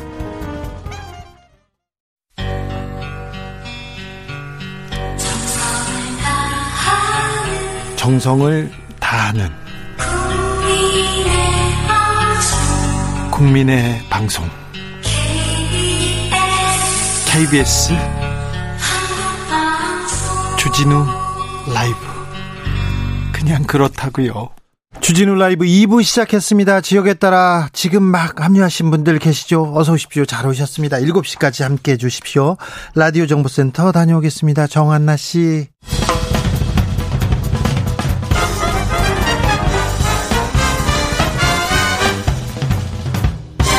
훅 인터뷰. 모두를 위한 모두를 향한 모두의 궁금증 훅 인터뷰. 문재인 대통령의 임기가 이제 100일 정도 남았습니다. 코로나의 부동산 그리고 남북 문제 미사일은 쏘아대고요. 미중 패권 대결도 있습니다. 여전히 국정 과제가 산적해 있는데 아, 이 문제는 어떻게 해결하고 있을지요? 최근 문 대통령 중동 순방 마쳤는데 어떻게 다녀왔는지 한번 물어보겠습니다. 탁현민 청와대 의전비서관 안녕하세요. 네, 안녕하세요. 네. 중동 다녀오셨는데 잘 다녀오셨어요? 예, 뭐 예상치 못했던 일들도 많이 있었고 네. 또 예상했던 결과들 이상도 경험을 하게 돼서 네. 뭐 이런저런 마- 일들이 꽤 많이 있었지만 어쨌든 무사히 잘 다녀왔습니다. 네, 고생하셨습니다. 이번 순방이 문 대통령의 마지막 해외 순방입니까? 글쎄요, 뭐 그 앞일을 어떻게 예측하기가 어려워서 네. 어쨌든 지금으로서는 아마도 마지막이 되지 않을까 생각하고 있습니다. 우- 우- 마지막으로 중동에 간 이유가 뭡니까? 중동 국가에서 계속해서 와달라고 와달라고 대통령한테 요청했다는 얘기는 들었습니다. 그러니까 대통령의 해외 순방이라는 건 크게는 이제 두, 기본 본질적으로는 두 가지라고 생각해요. 상대 국가의 이해와 요구가 있는 거고 네. 또 거기에 대응하는 우리의 이해와 요구가 있는 건데 네. 이번 중동 순방 같은 경우는 이미 만능이 전파된 것처럼 뭐 국방 문제라든지 혹은 아프리카나 주- 저 사우디아라비아 같은 이집트나 사우디아라비아 같은 곳에 지하철 메트로 공사 수주권이라든지 네. 뭐 여러 가지 사안들이 있었죠. 특히나 이제 뭐 방산 수출 같은 경우는 눈에 보이는 성과들도 있었고 네. 근데 이제 저는 그런 것보다도 어 그만큼 중요한 것들이 있는데 사실 대통령의 순방에서 모든 결실을 가져오는 건 아니거든요. 예, 예. 앞으로의 미래를 위한 투자일 수도 있고 네. 새로운 시작을 제안하는 것도 있는데 어 정상외교라는 게 모든 걸 다 밝힐 수 없기 때문에 네. 어 아마 언젠가 알려지지 않을까 싶습니다. 비서관님 중동 순방 예. 이전에도 중동에 가셨죠, 대통령이? 어 UAE에 방문하셨던 적이 있었죠. 그때하고 지금하고 좀 달라진 게 있습니까? 임기 초에 대통령의 순방 그리고 임기 말에 대통령의 순방 어, 좀 어, 한국의 위상이나 대통령에 대한 조금 뭐 대접이 좀 달라진 점 있습니까? 본질적으로 그 임기 초의 순방이라는 건 어떤 정해진 것들이 많았어요. 그러니까 의례적으로 해야 하는 것들. 어, 이를테면 정해진 회의에 참석해야 한다거나 네, 어, 또 미리 약속된 국가에 방문한다거나 이런 것들이 많았다면 임기 후반으로 갈수록 우리에 대한 요청이 높아졌죠. 그건 전 두 가지 이유라고 생각하는데 대통령 개인에 대한 호감도 있겠지만 그보다는 대한민국에 대한 호감 그리고 대한민국에 대한 기대 그리고 대한민국에 대한 요구가 국제사회에서 훨씬 더 높아졌다는 것을 방증한다고 생각하고요. 아까 제가 어쩌면 마지막이라고 했던 이유는 여전히 지금도 대통령이 방문해 주기를 대한민국 대통령이 방문해 주기를 바라는 나라들이 많이 있기 때문에 네, 그래서 어쩌면이라는 단서를 붙였, 붙였 던 겁니다. 알겠습니다. 마지막 순방이라고 보는 거는 어, 정확한 뭐 해석은 아닌 것 같습니다. 어, 순방 이후에 대통령께서 지금 3일 동안 자, 재택근무를 했다는 보도가 나왔는데 대통령 건강은 괜찮으시죠? 아무래도 이제 그그 6박 8일 일정으로 3개국을 돌아다니면서 20개 이상의 일정을 해야 됐기 때문에 물리적으로 부담이 없을 순 없죠, 체력적으로. 아, 네. 근데 특별히 어떤 뭐 아프시다거나 그런 건 아닙니다. 네, 그, 네, 알겠습니다. 걱정이 돼서요. 아, 이제 음, 대선은 40여일 남았고요. 지금 임기는 100일 정도 남았는데 아, 네. 지금도 바쁩니까? 지금도 그렇게 새벽에 가십니까? 뭐 대통령께서 임기 마지막 날까지 일을 하자고 하셨으니 네. 뭐 곁에 있는 비서관들이나 청와대 식구들은 대통령이 나오시는데 안 나갈 수도 없고 네. 대통령이 일을 하시는데 안 할 수가 없는 상황이죠. 네. 어, 신년 기자회견은 취소됐어요. 일단은 오미크론 대응에 집중해야 될 필요가 좀 있고 예. 또 이후에 그 대선이 또 바로 있어서 네. 선거운동 기간이 시작되고 그래서 뭐 아무래도 좀 더 논의는 해봐야겠지만 조금 뒤로 밀릴 것 같습니다. 취소라기보다. 네. 근데 끝까지 비겁하다는 언론이 언론의 비판이 있었습니다. 한 언론사에. 글쎄 뭐 한 언론사의 비판에 일일이 뭐 대응을 하기는 좀 그럴 것 같은데요. 네, 네. 어, 이번에 설 선물에 독도 사진이 있다는 이유로 일본 그 대사가 선물 안 받겠다 이렇게 얘기했는데 예. 어, 그 부분 어떻게 보셨어요? 글쎄요, 뭐 선물을 받기 싫었던 모양이다 이렇게 생각을 했고요. 네. 뭐 그거는 뭐 이미 청와대에서 공식적인 입장이 입장 없음으로 어, 정리돼서 나갔기 때문에 네. 뭐 제가 거기에 부원하는 건 불필요할 것 같습니다. 알겠습니다. 어, 네, 독도 사진이 나왔는데, 아, 0926님께서 쇼쇼쇼 정치 좀 그만해라 하면서 얘기합니다. 어, 저기, 어, 야당에서, 야당에서 쇼는 잘한다. 이런 얘기 계속 나옵니다. 문재인 대통령 보고 쇼통령이라고 이런 비판도 하고, 탁현민이 쇼를 잘해가지고 대통령만 돋보이게 만들었다. 이런 비판이 있는데, 어떻게, 어떤 생각 드십니까? 글쎄요, 대통령은 국가의 상징이죠. 그러니까 모든 국민들을 우선해 놓고 행사나 국가의 어떤 중요한 것들을 보여줘야 하지만 네. 현실적으로 그게 불가능하기 때문에 우리는 어떤 상징을 선출한 거고 그 상징으로서 대한민국의 국격을 드러내는 일이 아마 그쪽에서 얘기하는 이제 쇼라는 걸 텐데 네. 저는 뭐 제가 그걸 꼭 굳이 잘했다고만 생각하지는 않아요. 그러나 그게 필요했다고는 생각합니다. 네. 어, 대한민국 국격을 드러내는 여러 가지 방법이 있겠지만 뭐 국내든 국외든 대통령의 품격과 이런 것들을 드러내는 것이 대통령 개인의 어떤 자질이나 홍보를 위해서 하는 게 아니라 대한민국을 위해서 했던 일이기 때문에 뭐 그걸 비난한다는 건 좀 저는 이해하기가 좀 어렵습니다. 네. 국민의힘 윤석열 후보가 문재인 정부 문제점은 쇼와 자, 자화자찬이다 이렇게 비판하면서 저는 쇼는 안 하겠다 이렇게 했는데 어떻게 보셨습니까?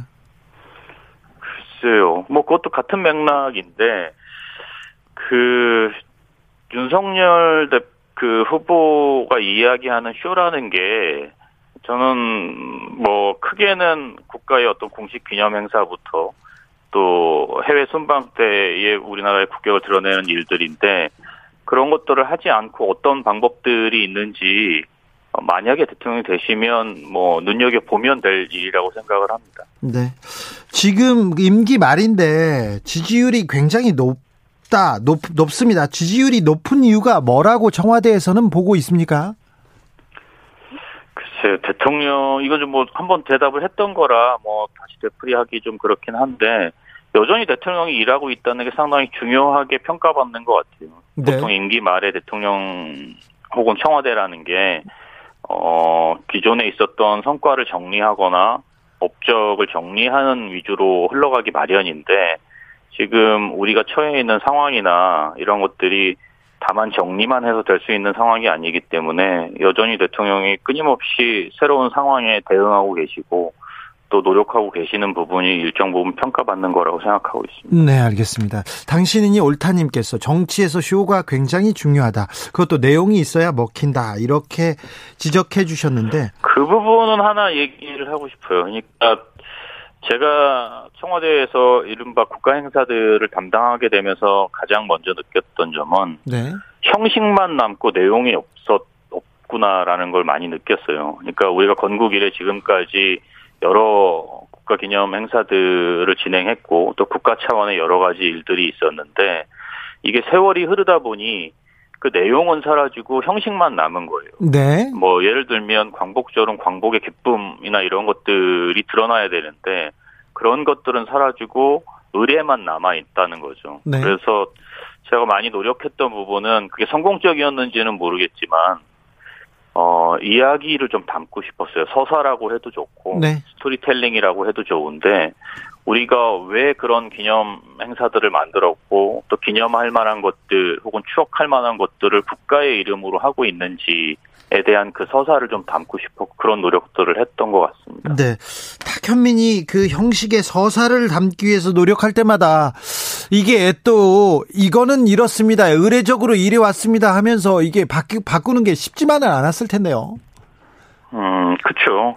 대통령 책상에 있는 물 한 잔을 옮기는 것도 상당히 어려운 일이죠. 그동안에 해왔던 관례가 있고 그 물잔이 그 위치에 있는 이유가 있거든요. 그런데 그보다 중요한 건 뭐 우리 눈앞에 있는 현실을 부정하는 것에서 출발하지 않으면 새로운 형식이나 새로운 내용을 담아내기는 어렵죠. 네. 아, 임기 100여일 남았는데 탁현민 비서관님은 어떤 일을 하고 싶으십니까? 남은 기간 동안? 남은 100일 동안요. 네. 글쎄요. 그, 뭐, 특별히 어떤 새로운 일을 한다기 보다는, 어, 대통령의 퇴임까지, 어, 큰 무리 없이 옆에서 잘 보자 하고, 또, 퇴임 후에 대통령과 그, 멀지 않은 거리에서, 네. 어, 우리가 해왔던 일들에 대해서 정리하는 그런 역할들을 하지 않을까 싶습니다. 멀지 않는 거리면 그러면 어, 대통령을 끝까지 모시는 겁니까? 뭐 대통령을 끝까지 모신다는 게 이제 뭐 여러 의미가 있겠으나 네. 어 저에게는 그 문재인 대통령이 저희 대통령이고 네. 임기가 끝났다고 해서 어 문재인 대통령의 비서관이 아니었던 게 아니잖아요. 네. 제가 어떤 자리에서 어떤 일을 하든지 어 저한테는 어, 가장 존경하고 또 가장 많이 바라보고 또 닮고 싶었던 분이기 때문에 네. 제가 할 수 있는 역할은 임기 후에도 어, 하려고 하고 있습니다. 코로나가 아니었으면 더 많은 일, 더 많은 행사 기획할 수 있었을 텐데요. 좀 아쉽다 이런 아쉬운 점도 있습니까? 아무래도 그렇죠. 저희 솔직히 말씀드리자면 우리가 우리 정부가 저는 이것보다 더 많은 일을 했었을 거라고 생각했어요. 할 수 있었을 거라고. 네.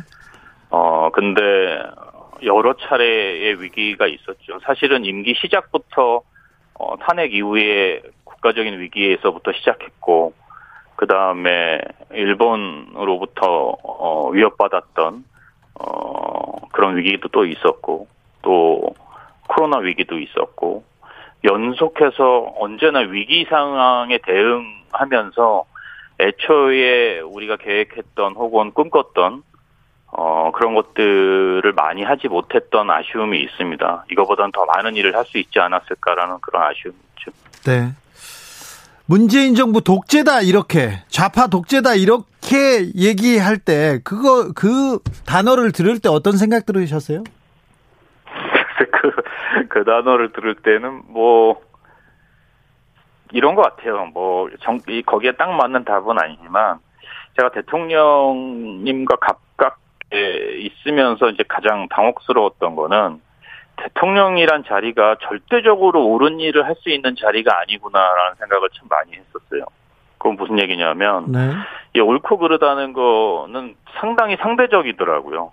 그래서 어떤 한편이 옳다고 생각하면 다른 한편은 그게 그르다는 게 거의 대부분이었던 것 같아요. 그리고 이 절대적이라는 어떤 단서가 붙으면 절대적으로 또 문제가 되는 경우도 많았고, 그래서 제일 힘들었던 게, 어, 임기 초에 저희가 지지율도 높았고 국민들의 기대치가 상당히 높았잖아요. 예, 예. 기대치가 높아질수록 부담이 훨씬 커졌고 어떤 때는 진짜 개인적으로는 개인적으로는 차라리 기대치가 낮, 낮은 게 나, 좋지 않나 이런 생각을 하기도 했었어요. 근데 일부러 이제 기대치를 낮출 수는 없으니까 네. 그러니까 이제 결국은 그런 거잖아요. 기대치를 낮출 수 없을 때는 그 기대에 부응하려고 노력하는 것밖에는 방법이 없는 거 아니에요. 그 이제 때때로는 성공을 했고 때때로는 실패를 했지만 그래서 뭐 아까 처음에 얘기하셨던 뭐 문재인 정부가 뭐 좌파다 뭐 어쩌다 뭐 어, 어느 한쪽으로 치우쳐져 있다 뭐 등등 여러 가지 이야기를 할 때마다 어 그런 고민들 어 이게 어느 한편에서 절대적으로 옳은 것들을 선택할 수 없는 게 대통령의 일이고 정부의 일이구나라는 거를 많이 느꼈고 또 이제 최근에는 이게 꼭 국민들이 바라는 대로만 갈 수 있는 것도 아니구나라는 생각도 들었어요. 우리는 국민들이 바라면 그게 무엇이든 옳다고 생각하고 그 방향으로 가야 된다는 생각들을 하는데 네. 때때로는 어떤 국민들이 이 국가의 열쇠를 쥐고 있는 것이 아니라 우리를 둘러싼 어떤 환경이라든지 어떤 흐르는 역사라든지 이런 것들이 주도권을 쥐고 있는 거 아닐까. 저는 남북 정상회담도 그렇고 코로나19 같은 사태도 그렇고 또 최근에 우리가 많이 고민하고 또 실천해 나가야 할 이른바 탄소 중립 같은 것 이런 큰 변화들 개개인의 국민들이나 대한민국의 이해와 요구와는 달리 어떤 환경과 역사가 세상에 흘러가는 주도권을 붙잡고 있는 거 아닌가. 거기서 대통령의 선택이라는 건 무척 고민스럽고 또 정말 여러 가지를 고려할 수밖에 없는 그런 상황에 놓여 있는 거 아닌가 그런 생각이 좀 듭니다. 알겠습니다. 예, 요새, 요새 고민이 또 깊었군요. 네. 6033님께서 참 판문점 레이저로 보여줬던 장면 진짜 감동이었습니다. 얘기합니다. 탁현민 청와대 의전 비서관의 말이었습니다. 오늘 감사합니다. 예, 고맙습니다. 대선을 향해 외쳐라. 하루 한 소원. 주진우 라이브 청취자들이 보내주신 정치권에 바라는 소원. 하루에 하나씩 정치권을 향해 날려드립니다. 오늘의 소원은 5516님. 정치권에 바라는 나의 소원. 국민을 개 돼지로 보지 않는 것.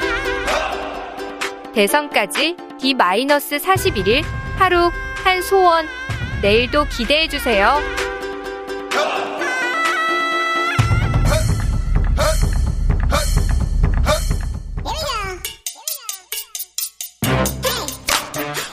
뉴스를 향한 진지한 고민 기자들의 수다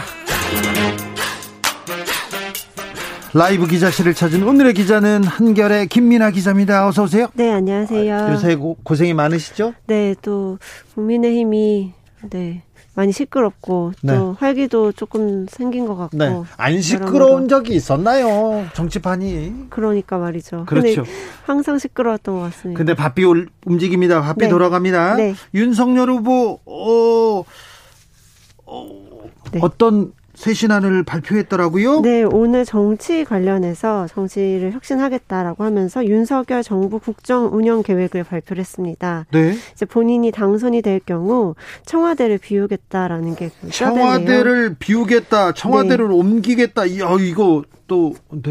맞습니다. 청와대 부지를 더 이상 대통령의 직무 공간이나 거주 공간이 아니고 국민들께 돌려드리겠다면서 뭐 역사적 문화적 가치가 있기 때문에 역사관을 만들거나 시민공원으로 활용하겠다고 했고요. 또 이제 대통령 실은 광화문 정부 청사에다가 마련을 하겠다 이렇게 밝혔습니다. 네.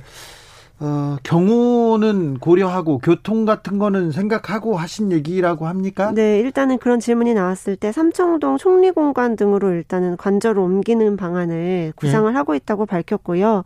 또 뭐 경호 경호나 교통 문제에 대해서도 충분히 검토를 했고, 네. 뭐 미국 보면은 오벌 오피스에서 참모들이랑 같이 이제 쉼 없이 토론을 하고 합의를 하고 이런 모습들을 많이 보셨나 봐요. 그런 모델로 가져가겠다라는 게 구상입니다. 오늘 여의도 당사에서 이 쇄신안 직접 발표했죠? 맞습니다. 기자들의 질문에서 네. 혹시 김건희 씨가 영빈관 없애겠다고 했는데 청와대를 옮기십니까? 그런 질문도 나왔습니까? 아, 그거랑 연관돼서 이제 청와대를 어떻게 이렇게 슬림할 것이냐 이런 이야기는 많이 나왔고요. 아니 그러니까 김건희 씨가 영빈관을 없애겠다. 아, 그렇게 딱 지목해서는 질문이 안 나왔던 것 같습니다. 그럼 뭐 네. 어떻게 물어봤습니까? 아, 일단은 이제 슬림 청와대를 내세웠는데, 이제 이게 정, 그 제2부속실이나 이런 것들을 없애는 게 정말 올, 온당한 것이냐에 대해서는 감론을박이 있지 않습니까? 네. 그런 것들에 대해서 조금 더 구체적으로 설명을 했는데요. 영비관은 안 물어봤군요? 네. 어떤 좀 업무에 방해되더라도 본인이 광화문에서 일하겠다라는 의지를 보이는 그런 목소리를 냈습니다. 아무튼 청와대 비우겠다, 옮기겠다. 네. 네. 그렇게 던졌습니다. 네. 안철수 후보는 어떻게? 네, 오늘 안철수 후보도 조금 정치 개혁적 개혁을 해야 된다라는 입장을 내놨는데요. 개혁 경쟁을 각 당에서 하고 있네요. 맞습니다. 민주당에서 이제 586 운동권 정치 세력 이제 물러나도록 하겠다라고 발언한 이후에 이제 연달아서 각 당에서 조금 영향을 받는 그런 모습입니다. 네. 안철수 후보는 어, 국회의원 삼선 금지가 아니라 그 동일 권역에서 삼선을 금지해야 된다. 지금은 그 민주당에서는 해당 선거구에서 삼선을 삼선까지만 허용하겠다고 한 건데 안철수 의원은 네, 뭐 예를 들면 대구에서 삼선 하다가 뭐 다 옆동네로 옮겨서 사선 오선 하는 거 안 된다 이렇게 네네. 말을 한 거고요. 네. 또 이제 국민의힘이 재보궐 선거에 기책 사유가 있는 지역이 있지 않습니까? 대구, 서울, 서초. 네, 맞습니다. 대구와 서울, 서초에 후보를 내지 말아야 한다 이렇게 주장을 했습니다. 아, 이 얘기는 민주당에서 우리 네. 귀책 사유가 있는데 우리는 무공천하겠다 했습니다. 그래서 네네. 국민의힘을 다 쳐다보고 있는 형편이죠. 맞습니다. 지금 공관위에서 어떻게 결정을 할지. 국민의힘에서 이 부분 의식하고 있습니까? 어, 네. 좀 내부적으로는 우리도 어느 정도의 압박을 받게 될 것이다라고 생각을 하고 있는 것 같은데 네? 사실 저는 조금 진짜로 공천을 안 할 수 있을지는 회의적입니다. 왜냐하면 네. 뭐 서초, 갑이나 대구 같은 경우에는 누가 나가든 다 무조건 당선되는 지역이고. 그리고 지금 그 각 지역구마다 지금 20명씩 줄 서 있다면서요? 네, 맞습니다. 그리고 지금 굉장히 활발하게 그 주요 보직자 지금 당 지도부들도 많이 뛰어든 상태이기 때문에 무공천이잖아요. 그러니 까 지금 종로나 뭐 안성, 네. 청주 이런 데는 나가면 당선 아닙니까? 공천이 당선 권에 든, 어, 당선될 만큼 그쵸. 굉장히 유리한 자리에 있습니다. 네네 맞습니다. 그쪽도 열심히. 종로 얘기는 누구 누구 나옵니까? 종로는 아무래도 계속 원희룡 정책 본부장 이야기가 많이 나오는 것 같습니다. 아 원희룡. 네. 최재형도 있고 원희룡. 네. 또 또 누구 나옵니까? 그리고 뭐 그냥 그동안에 항상 이름이 오르내렸던 나경원 전 의원. 나경원 또 나오는군요. 유승민 전 의원 정도의 그런 좀 중량감 있는 사람이 나와야 된다라는 이야기가 계속되는데. 황교안 전 대표는요? 어, 황 전 대표님은 제가 이름 최근엔 들어본 적이 없는 것 같습니다. 네. 근데 사실 지금 민주당에서 민주당이 공천 안 하겠다, 종로에 공천 안 하겠다라고 했기 때문에 더 치열해질 가능성이 크죠.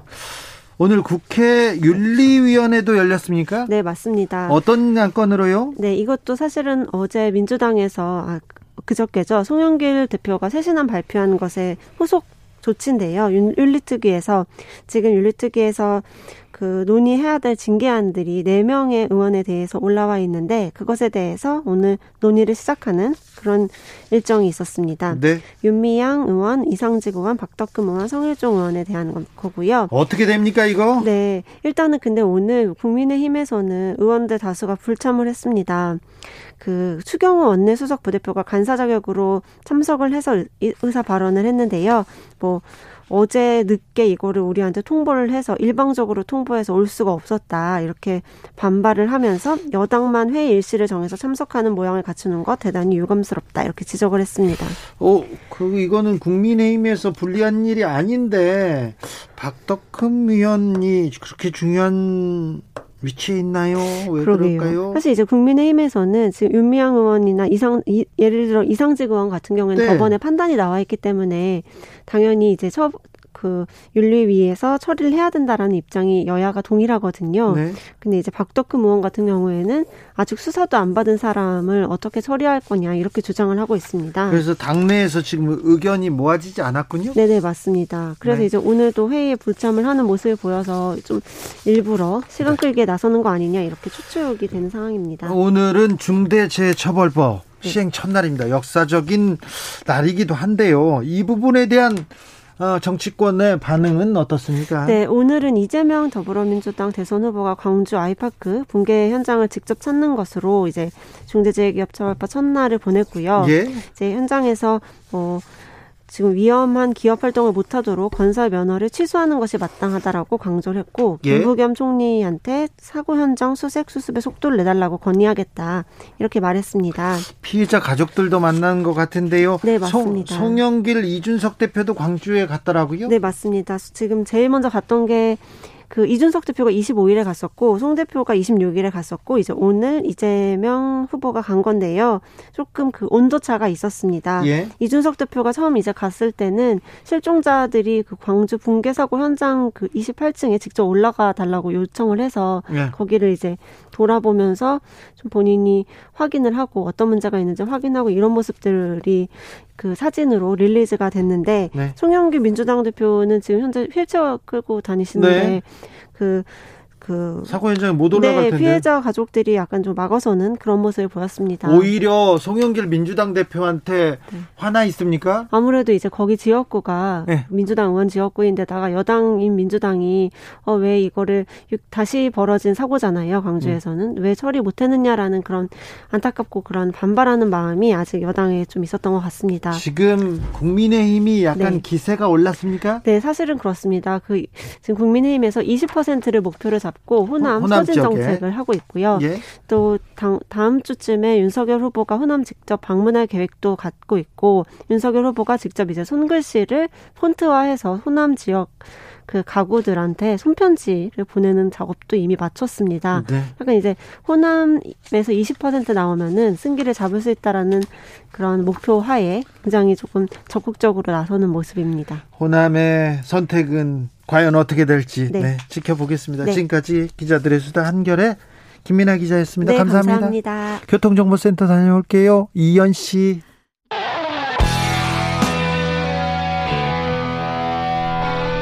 스치기만 해도 똑똑해진다. 드라이브 스루 시사 주진우 라이브.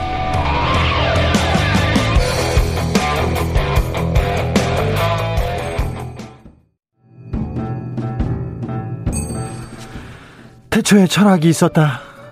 하늘과 땅 사이 쏟아지는 궁금증, 세상의 모든 질문, 이제 철학으로 풀어보겠습니다. 철학 어렵다고요? 일단 맛이라도 봅시다. 철학의 맛.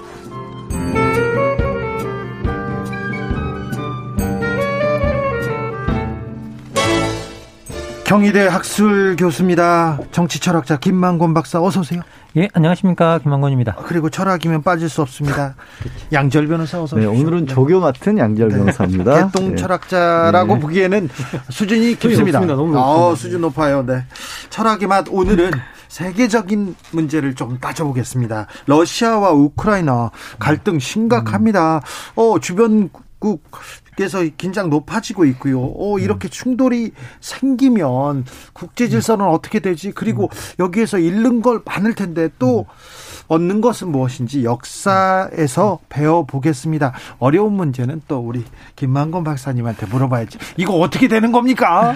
아이 뭐 이렇게 최근에 뭐 러시아하고 우크라이나하고 관계가 계속 안 좋아지고 있는데요. 네. 뭐 이렇게 역사적으로 돌이켜 보면 저희들이 아주 너무 뭐 아주 오래까지 걸러가 거슬러 올라갈 수 있겠지만 지금 나오는 표면적인 문제는 이게 동독과 서독이 통합되는 과정 속에서 비롯된 것 같아요. 네. 이게 동서독이 통합될 때 소위 two plus four 협정이라 그래서 이제 동서독 양국하고 영국, 미국, 프랑스, 소련이 이제 같이 협정을 맺는데요. 이 협정을 맺는 가운데서 양국이 통일이 된다고 했을 때 이제 나토가 이제 세력을 동쪽으로 계속 이제 그 확장시키지 않겠다라는 약속을 받았어요. 그때는 그랬죠. 예, 예, 소련이. 근데 약속을 받았는데 이 약속이 이제 어떻게 보면 지켜지지 않은 거죠. 지켜지지 않으면서 나토가 동쪽으로 계속 나가면서 동유럽 국가들이 계속 합류하고 네. 그리고 지금 현재 이제 그, 그, 그, 그 러시아와 유럽에서 국경을 접하고 있는 국가가 여섯 개 국가인데 핀란드하고 발트 삼국 그러니까 네. 그 에스토니아, 리투아니아, 라트비아 뭐 그리고 우크라이나, 벨라루스인데요. 여기서 지금 현재 소련하고 좋은 관계를 갖고 있는 게 벨라루스 하나밖에 없어요. 발트 삼국은 예. 이미 나토로 예, 갔죠. 예, 나토로 다 갔고요. 네. 그리고 이제 지금 이제 우크라이나가 열다섯 번째로 동유럽 국가나 뭐 이렇게 이렇게 그래서 그 러시아와 국경을 접한 국가들 중에 지금 나토에 가입을 하려고 하거든요. 그 지금 나토에 가입을 하려, 하려고 하니까 너무 국경 지대에 완충자 지대가 없는 거죠. 이제 러시아 입장에서 봤을 때는. 그래서 러시아는 야 옛날에 니네들이 우리한테 약속해놓고 왜 계속 동진에 들어오느냐 그 약속을 지키란데 문제는 뭐였느냐 그 약속을 공식적인 문서로 하질 않았어요. 그냥 구두 약속이었대요.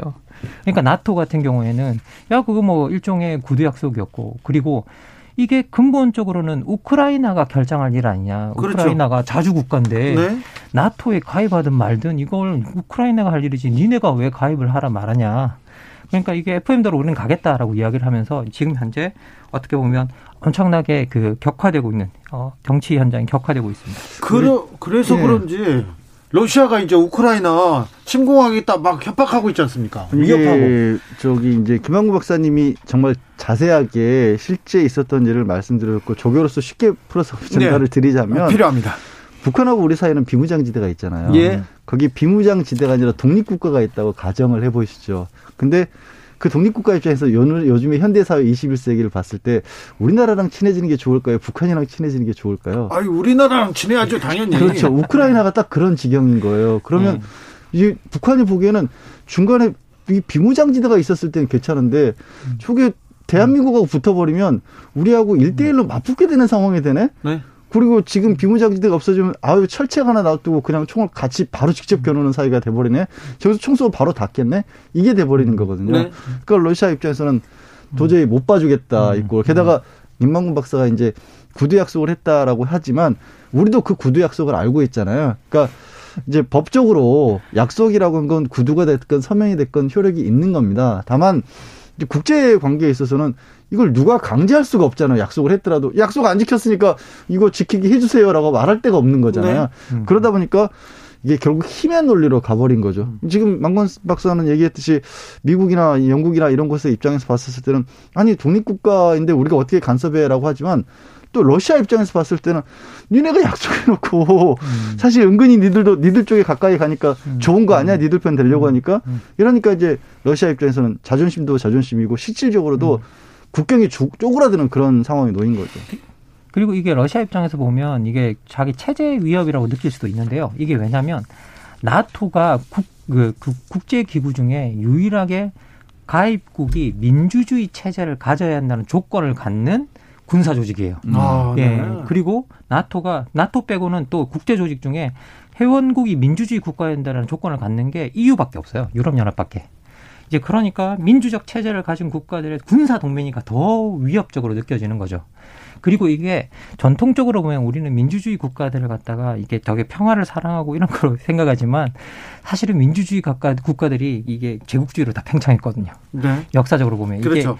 고대 아테네부터 시작하는 역사예요. 민주주의와 제국주의는 또 때려 때려 뭐 때려야 뗄 수 없는 역사를 또 가지고 있어요. 그래서 기본적으로 이제 이 여기서 갖고 있는 이 민주주의 체제의 확장이라는 것에 러시아가 위협을 느낄 만한 하다라는 생각은 들어요. 위협을 느낄 만하다고는 하지만 저는 음. 푸틴의 푸틴의 패권, 음. 러시아 제국주의의 부활 이거 음. 음. 좀 염려가 됩니다. 사실 이게 음 이제 물론 민주주의도 그런 식으로 연합해서 제국주의를 했던 경험은 있죠. 지금 음. 말한 건 이제 도시국가의 연합부터 시작되는 제국주의인데 저는 아까 이제 망건 박사랑 밖에서 얘기를 하고 있었을 때 러시아의 기질이라고 하는 게 풍토적인 기질이 서구의 전통보다는 동양적 전통에 오히려 더 가깝다는 얘기를 나누고 있었거든요. 예, 예, 예. 상당히 그런 쪽이 가깝고 네. 동양의 제국주의는 뭐냐면 다른 거 복잡하게 어려울 생각 없이 조선조차도 중국 입장에서 보면 이게 그냥 부속국이었었습니다. 사실은 그냥 성으로 인정을 했던 거죠. 예. 중국이 가지고 있었던 중화 사상이라는 게 제국주의의 대표적인 사상이거든요. 음. 그러니까 황제 중국의 황제를 중심으로 해서 중국이 있고 그 뒤에는 전부 다 오랑캐였고 하지만 그것들을 다 중국의 사상에 복속시키려 했던 게 커다란 제국주의의 일원이었는데 제가 봤을 때 푸틴이 지금 추구하는 바는 힘을 중심으로 해서 러시아로서 다시 과거의 소비에트의 영광을 찾고 싶은 노력으로 그렇죠. 보여요. 네. 그러니까 단순하게 나토에 의한 또는 미국이나 영국에 의한 서구 문명의 어떻게 보면 위협이 아니라 나도 뻗어나가고 싶어 하던 것 같다는 거죠. 아니, 예, 불과 얼마 전에 2014년이었나요? 음. 크림반도 맞습니다. 강제로 무력으로 예. 합병했지 않습니까? 예, 뭐 그때 뭐 크림반도 합병했었는데요.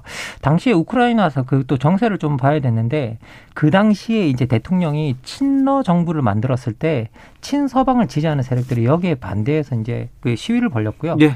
이제 그 과정 속에서 이제 어떻게 보면 정권이 또 교체되는 일이 일어났어요.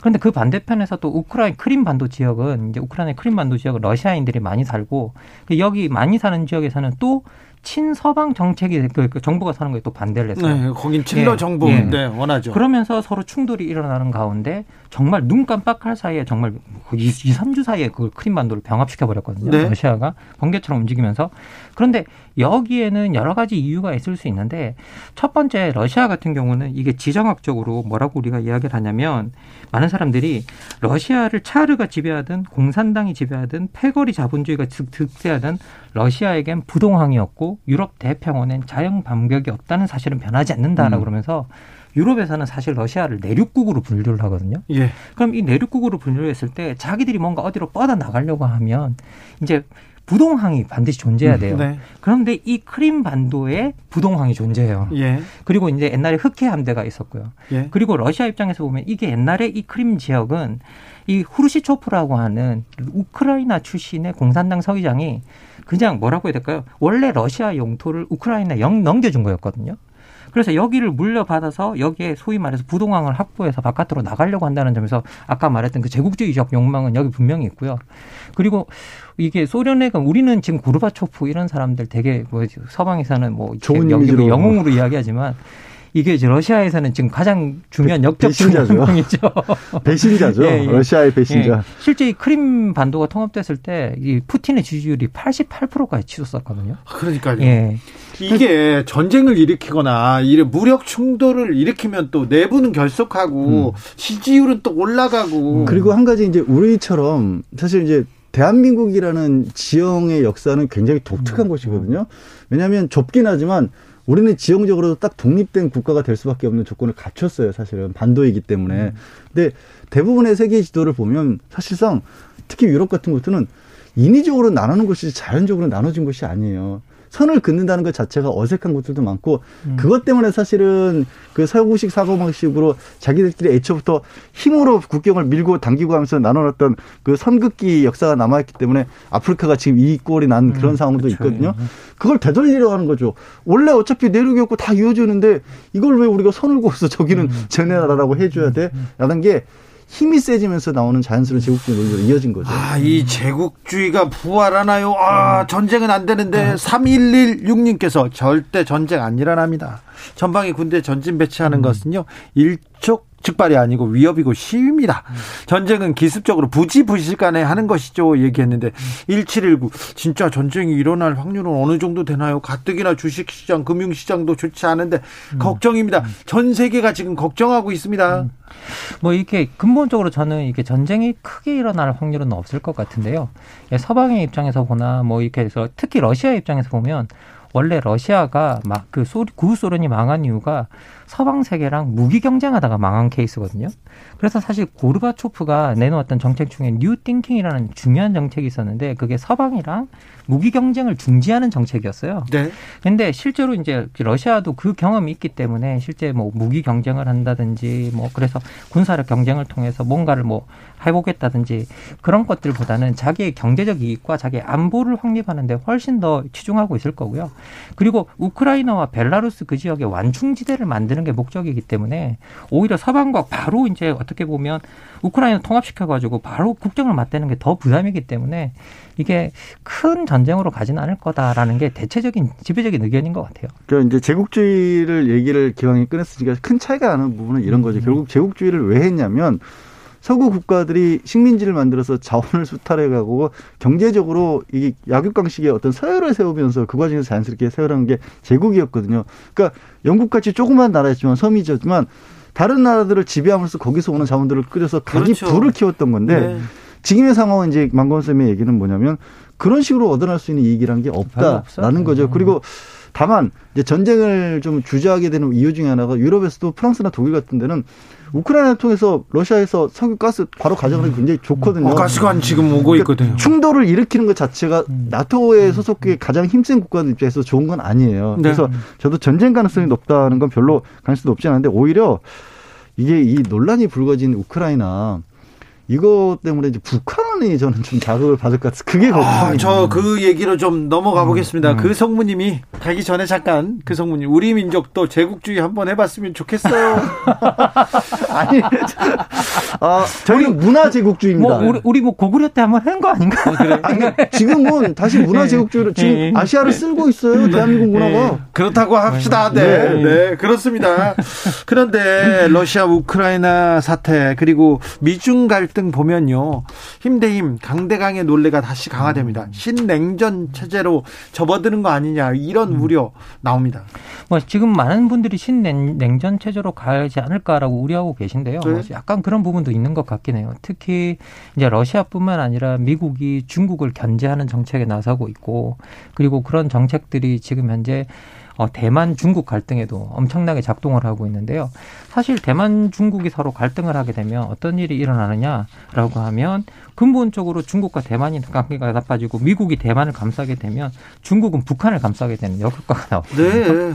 그래서 이게 자연스럽게 우리 관계도 영향을 미치게 돼요. 예, 네. 예. 그래서 지금 현재 그런 이런 것들이 신냉전으로 확장되지 않도록 정말 잘 통제해야 될 부분이 있는 것 같은데 문제는 거기서 결정적인 역할을 하는 플레이어가 사실은 미국이고 그리고 나토의 뒤에서도 가장 중요한 역할을 하는 게 사실은 미국이고 그래서 지금 미국이 어떤 역할을 하느냐가 되게 중요한데 미국이 지금 현재 러시아에 별로 호의적이지 않고 그리고 미국이 중국에도 별로 호의적이지 않기 때문에 신냉전으로 갈 가능성이 좀 높다라는 생각은 좀 듭니다. 근데 이제 네. 냉전의 의미는 어찌됐든 서로가 직접 굳어진 상황이긴 하지만 뭔가 무력 충돌이 직접적으로 일어나는 건 아니었잖아요. 음. 음, 음. 항상 일촉 증발의 직발의 위기 상태에서 근데 그거를 이끌어 나갈 수 있었던 거는 결국 저는 경제적인 부분이 굉장히 제일 크다라고 음. 보거든요. 아까 제국주의가 더 이상 팽창하지 않을 수 있는 원인으로도 더 이상은 그런 식으로 해서 얻어갈 수 있는 이득이란 게 없기 때문에 음. 지금은 이미 저는 그런 어떤 충돌을 통해서 국가에서 이익을 볼 수 있는 사람들도 별로 없다라고 봐요. 음. 그러니까 극단적인 얘기로 어, 저 한국 전쟁 때문에 일본은 다시 살아났다는 얘기를 하지 않습니까? 네. 전쟁을 일으켜서 미국의 세계 중심으로 지금처럼 자리 잡게 된 것도 2차 대전 때 그 참전하기 싫다는 미국 억지로 끌어다가 유럽이 끌어놨는데 그 덕분에 미국 사람만 살아나가지고 지금까지도 미국이 큰 소리 치고 있는 거거든요. 네. 근데 지금의 구조는 그런 식으로 생긴 어디에 갈등으로 해서 물론 국지전에서는 그럴 가능성이 있지만 전면적으로 그렇게 충돌을 일으켜서는 서로 망하는 거지 서로 좋은 일은 없다고 아, 봐요. 그래서 그럼요. 냉전은 네. 가능하지만 네. 냉랭하게 그리고 일부 충돌은 있을 수 있지만 크게 뭔가 문제가 날 가능성은 저는 어, 지금은 많이 줄어들었다고 봐요. 절대 무력은 음. 답이 아닙니다. 예, 무력이 지금 답이 아닌 게 사실 우리 상황을 들어서 하는 예를 좀 들여다보면요. 이 트럼프가 대통령이 당선, 당선되고 난 다음에 북한에 대해서 엄청 호전적인 발언을 할 처음에 그랬죠. 예. 네. 그때 실제 영국의 대표적인 싱크탱크인 왕립 합동 군사연구소에서 한반도에서 3년 안에 전쟁이 일어날 수 있는 가능성이 있다라는 보고서까지 나온 적이 있었거든요. 근데 그때 관련해서 경제 리서치 기관인 캐피털 이코노믹스에서 보, 고를 냈는데요. 뭐라고 했느냐? 한반도에서 전쟁이 일어나면 최소한 한국 경제는 GDP가 반토막 날 것이고 이로 인해서 세계 GDP도 1% 급감하게 될 것이다라고 네. 이제 그렇게 이야기를 하고 있습니다. 그래서 근본적으로 한국 같은 경우는 IT 산업, 자동차, 조선, 해운업을 선도하고 있기 때문에 전쟁이 일어나면 세계 무역 흐름 자체가 붕괴될 것이라고 경고하는 이 보고서까지 나왔다고 하거든요. 실제로 이제 이 한국 전쟁이 또 만약 한국에서 한반도에서 전쟁이 일어나면 미국의 국가 부채도 13조 9천억 달러까지 증가할 것이다라고 음. 보고서가 나와 있는 걸 보면 네. 지금 현재 이게 전쟁은 누구에게도 네. 유롭지 않다. 그렇죠. 한국 경제도 뭐 절반이 음. 아니라 절반 밑으로 떨어져 초타되고요. 미국 예. 경제도 휘청할 겁니다. 음. 제가 그 취직 그, 그 당시에 음. 어, 트럼프 대통령이 호전적인 발언을 하고 있을 때 제가 미국 정부기관 사람하고 얘기하고 있었어요. 근데 갑자기 어, 공무원들, 중요 인사들을 다 소개령이라고 하지 않습니까? 한국에서 떠나라. 아. 이런 명령이 내릴 수도 있다고 1차 안이 내렸다는 거예요. 아. 그래서 움직이고 음. 그러는데 나중에 하는 말이 미국의 경제적 그 파장이 너무 커서 네. 피해가 너무 음. 크기 때문에 이건 안 될 거야. 그냥 네. 트럼프가 이렇게 액션을 취하는 거야. 이렇게 얘기했는데 이거는 우리만의 문제가 아니라 전 세계 이제는 음. 네. 복멸의 간, 길을 음. 가는 겁니다. 그러니까 우리가 뭐 흔히 하는 말로 고래 싸움에 새우등 터진다고 하잖아요. 음. 대한민국이 새우가 아니에요. 이제는 터져서 네. 무시하는 상황이 네. 아니. 다만 그럼에도 불구하고 우리에게 음. 좋지 않은 상황인 거는 음. 아까 이제 망원 박사님이 얘기한 것처럼 그렇게 경쟁 구도가 이루어지는 음. 가운데서 당연히 북한에 대해서 힘이 쏠려서 우리가 갈라지게 되는 부분도 있고 아, 네. 또 미국 입장에서 보면 사실 은근히 우리는 종전선언도 기대하고 있는 상황이었잖아요. 네, 근데 지금 러시아 상황이 이렇게 급하게 돌아가면 바이든 진짜 바이든 정부 입장에서는 그런데 신경 쓸 겨를도 없어지는 아이고, 거고. 그러니까요. 아까 제가 이제 북한의 움직임에 대해서 상당히 걱정스럽던 건 음. 지금 우크라이나가 지금 이 음. 상황이 놓인 게 사실은 아까 얘기했던 two plus four 회담을 하면서 그들은 핵을 포기를 했었거든요. 음. 네. 핵을 포기한 조건이 우리의 독립을 지켜달라는 음. 거였거든요. 근데 서방 국가들이 그걸 못 지키고 있는 상황이 돼버리면 북한에서 무슨 생각을 하겠어요? 8823님께서 주 기자님 우리가 지금껏 배운 지식이나 사고, 관념의 배경이 미국을 위시기로 한 미국식 제국주의의 다른 이름인 미국식 민주주의는 무조건 선이고 옳다는 관념에 사로잡혀 있는 건 아닌가요? 러시아 입장에서 전쟁은 악이고 미국의 전쟁은 선인가요? 네. 음, 음. 뭐 이거 곱씹어 보고 이렇게 생각해 봐야 될 부분도 있습니다. 예, 실제로 제가 하나 소개해 드리고 싶은 건 뭐냐면요. 이게 19세기 초반에 러시아 제국이 나폴레옹을 패퇴시킨 이후로 네. 서구 사회에 러시아 공포증이 있어요. 음. 러시아 혐오증도 있고. 네네. 그래서 이걸 실제로 루소포비아라고 불러요. 네. 그럼 그래서 여기 보면 지금 현재 서구의 논리는 뭐 어떤 일이 나도 러시아가 관련돼 있으면 러시아가 잘못한 거야. 라는 이게 확실히 있고요. 무슨 일이 있어도. 예, 예. 그런데 문제는 뭐냐면 거기 통치자가 또 푸틴인 거예요. 네. 그러니까 명분이 너무 명확하게 서는 아, 거예요. 먼 악당이 너무 너무 예, 좋아. 예, 먼 일을 해도 러시아가 잘못 잘못한 거야. 네, 네, 악당의 역할을 좀 제대로 하기는 하죠. 오사공호님께서 남과 북을 바라보는 그리고 인식하는 키워드가 전쟁이라는 단어보다 평화, 통일이 될 수 있도록 우리를 갈라놓은 관계자들 책임 다 해야 합니다. 이렇게 했고요. 조혜숙님께서 아하 지금 대한민국 정치계가 너무 시끄럽고요. 협치를 이루지 못하는 상황이라. 자꾸 북한이 미사일을 쏘는 걸까요? 너희들 좀 뭉쳐 하고요.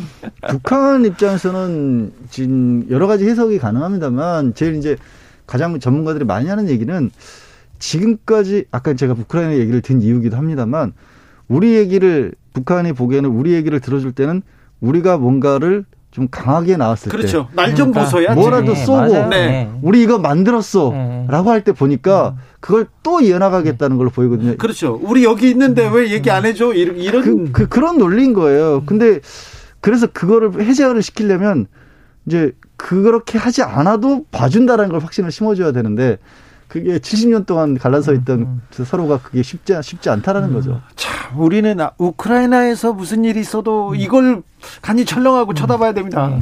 실제로 뭐 그런데 좀 이번 겨울이 지나고 나면 저는 괜찮을 거라고 생각이 드는데 지금 러시아가 이런 서방에 요구할 수 있는 게 지금 겨울이라서 그렇거든요. 네. 왜냐하면 이제 러시아가 유럽에 들어가는 에너지. 천연가스의 음. 40%를 공급하고 있는데 지금 겨울철이라 엄청 수요가 많아요.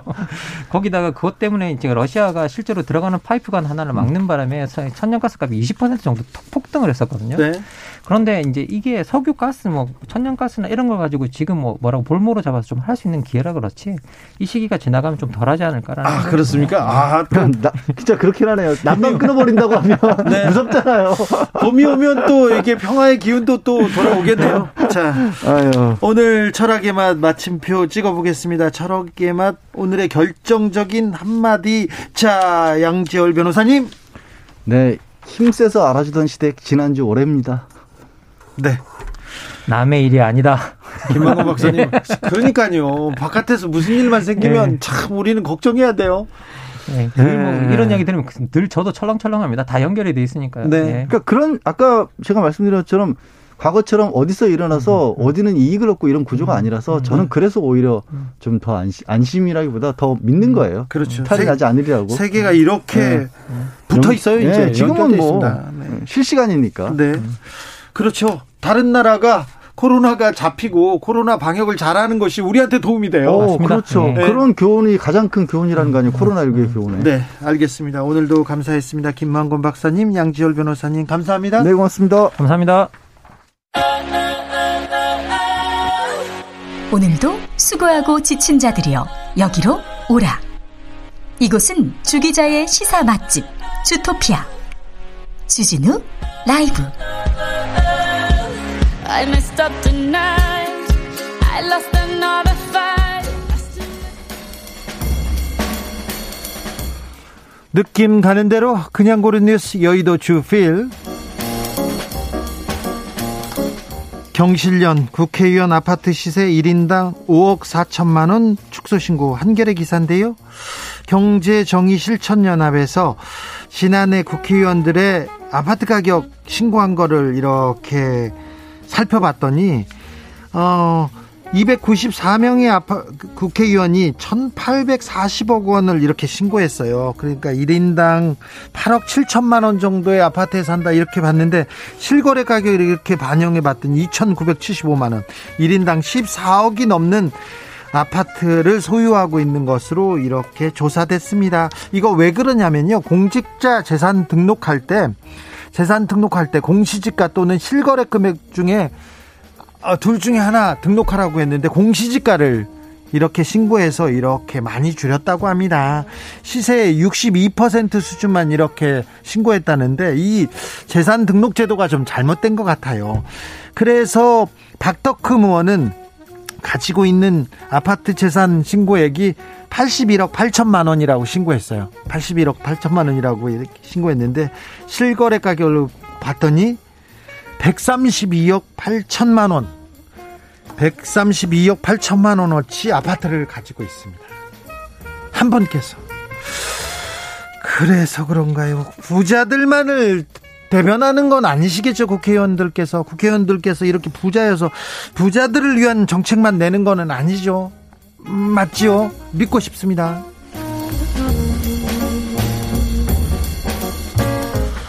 미얀마 쿠데타 1년 시민들 침묵 파업 예고 MBC 기사인데요. 미얀마 시민사회에서 다음 달 1일, 2월 1일 군부 쿠데타 1주년을 맞아서 침묵 파업을 벌이자는 움직임 벌이고 있습니다. 2월 1일이면 벌써 쿠데타가 1년이 되는군요. 민주화 시위도 1년이고요. 그래서 쿠데타에 항거한다는 의미로 출근하지 말고 외출하지 말고 침묵을 갖자 이렇게 얘기했습니다. 근데 군부에서는 파업에 나서거나 그리고 이런 침묵 시위를 할 경우 최고 사형까지 처할 수 있다면서 반테러법을 적용할 것이라고 경고하고 나섰습니다. 미얀마의 민주주의를 위해서 마음의 촛불 하나 켜두겠습니다. 미얀마의 평화를 빌겠습니다. 사이먼 앤 가펑클의 Sound of Silence 들으면서 전 여기서 인사드리겠습니다. 오늘 돌발 퀴즈의 정답은 YMCA 아니었어요. FOMC였습니다. FOMC였습니다. YMCA 네, 노래는 좋고 저는 내일 오후 5시 5분에 돌아오겠습니다. 지금까지 주진우였습니다.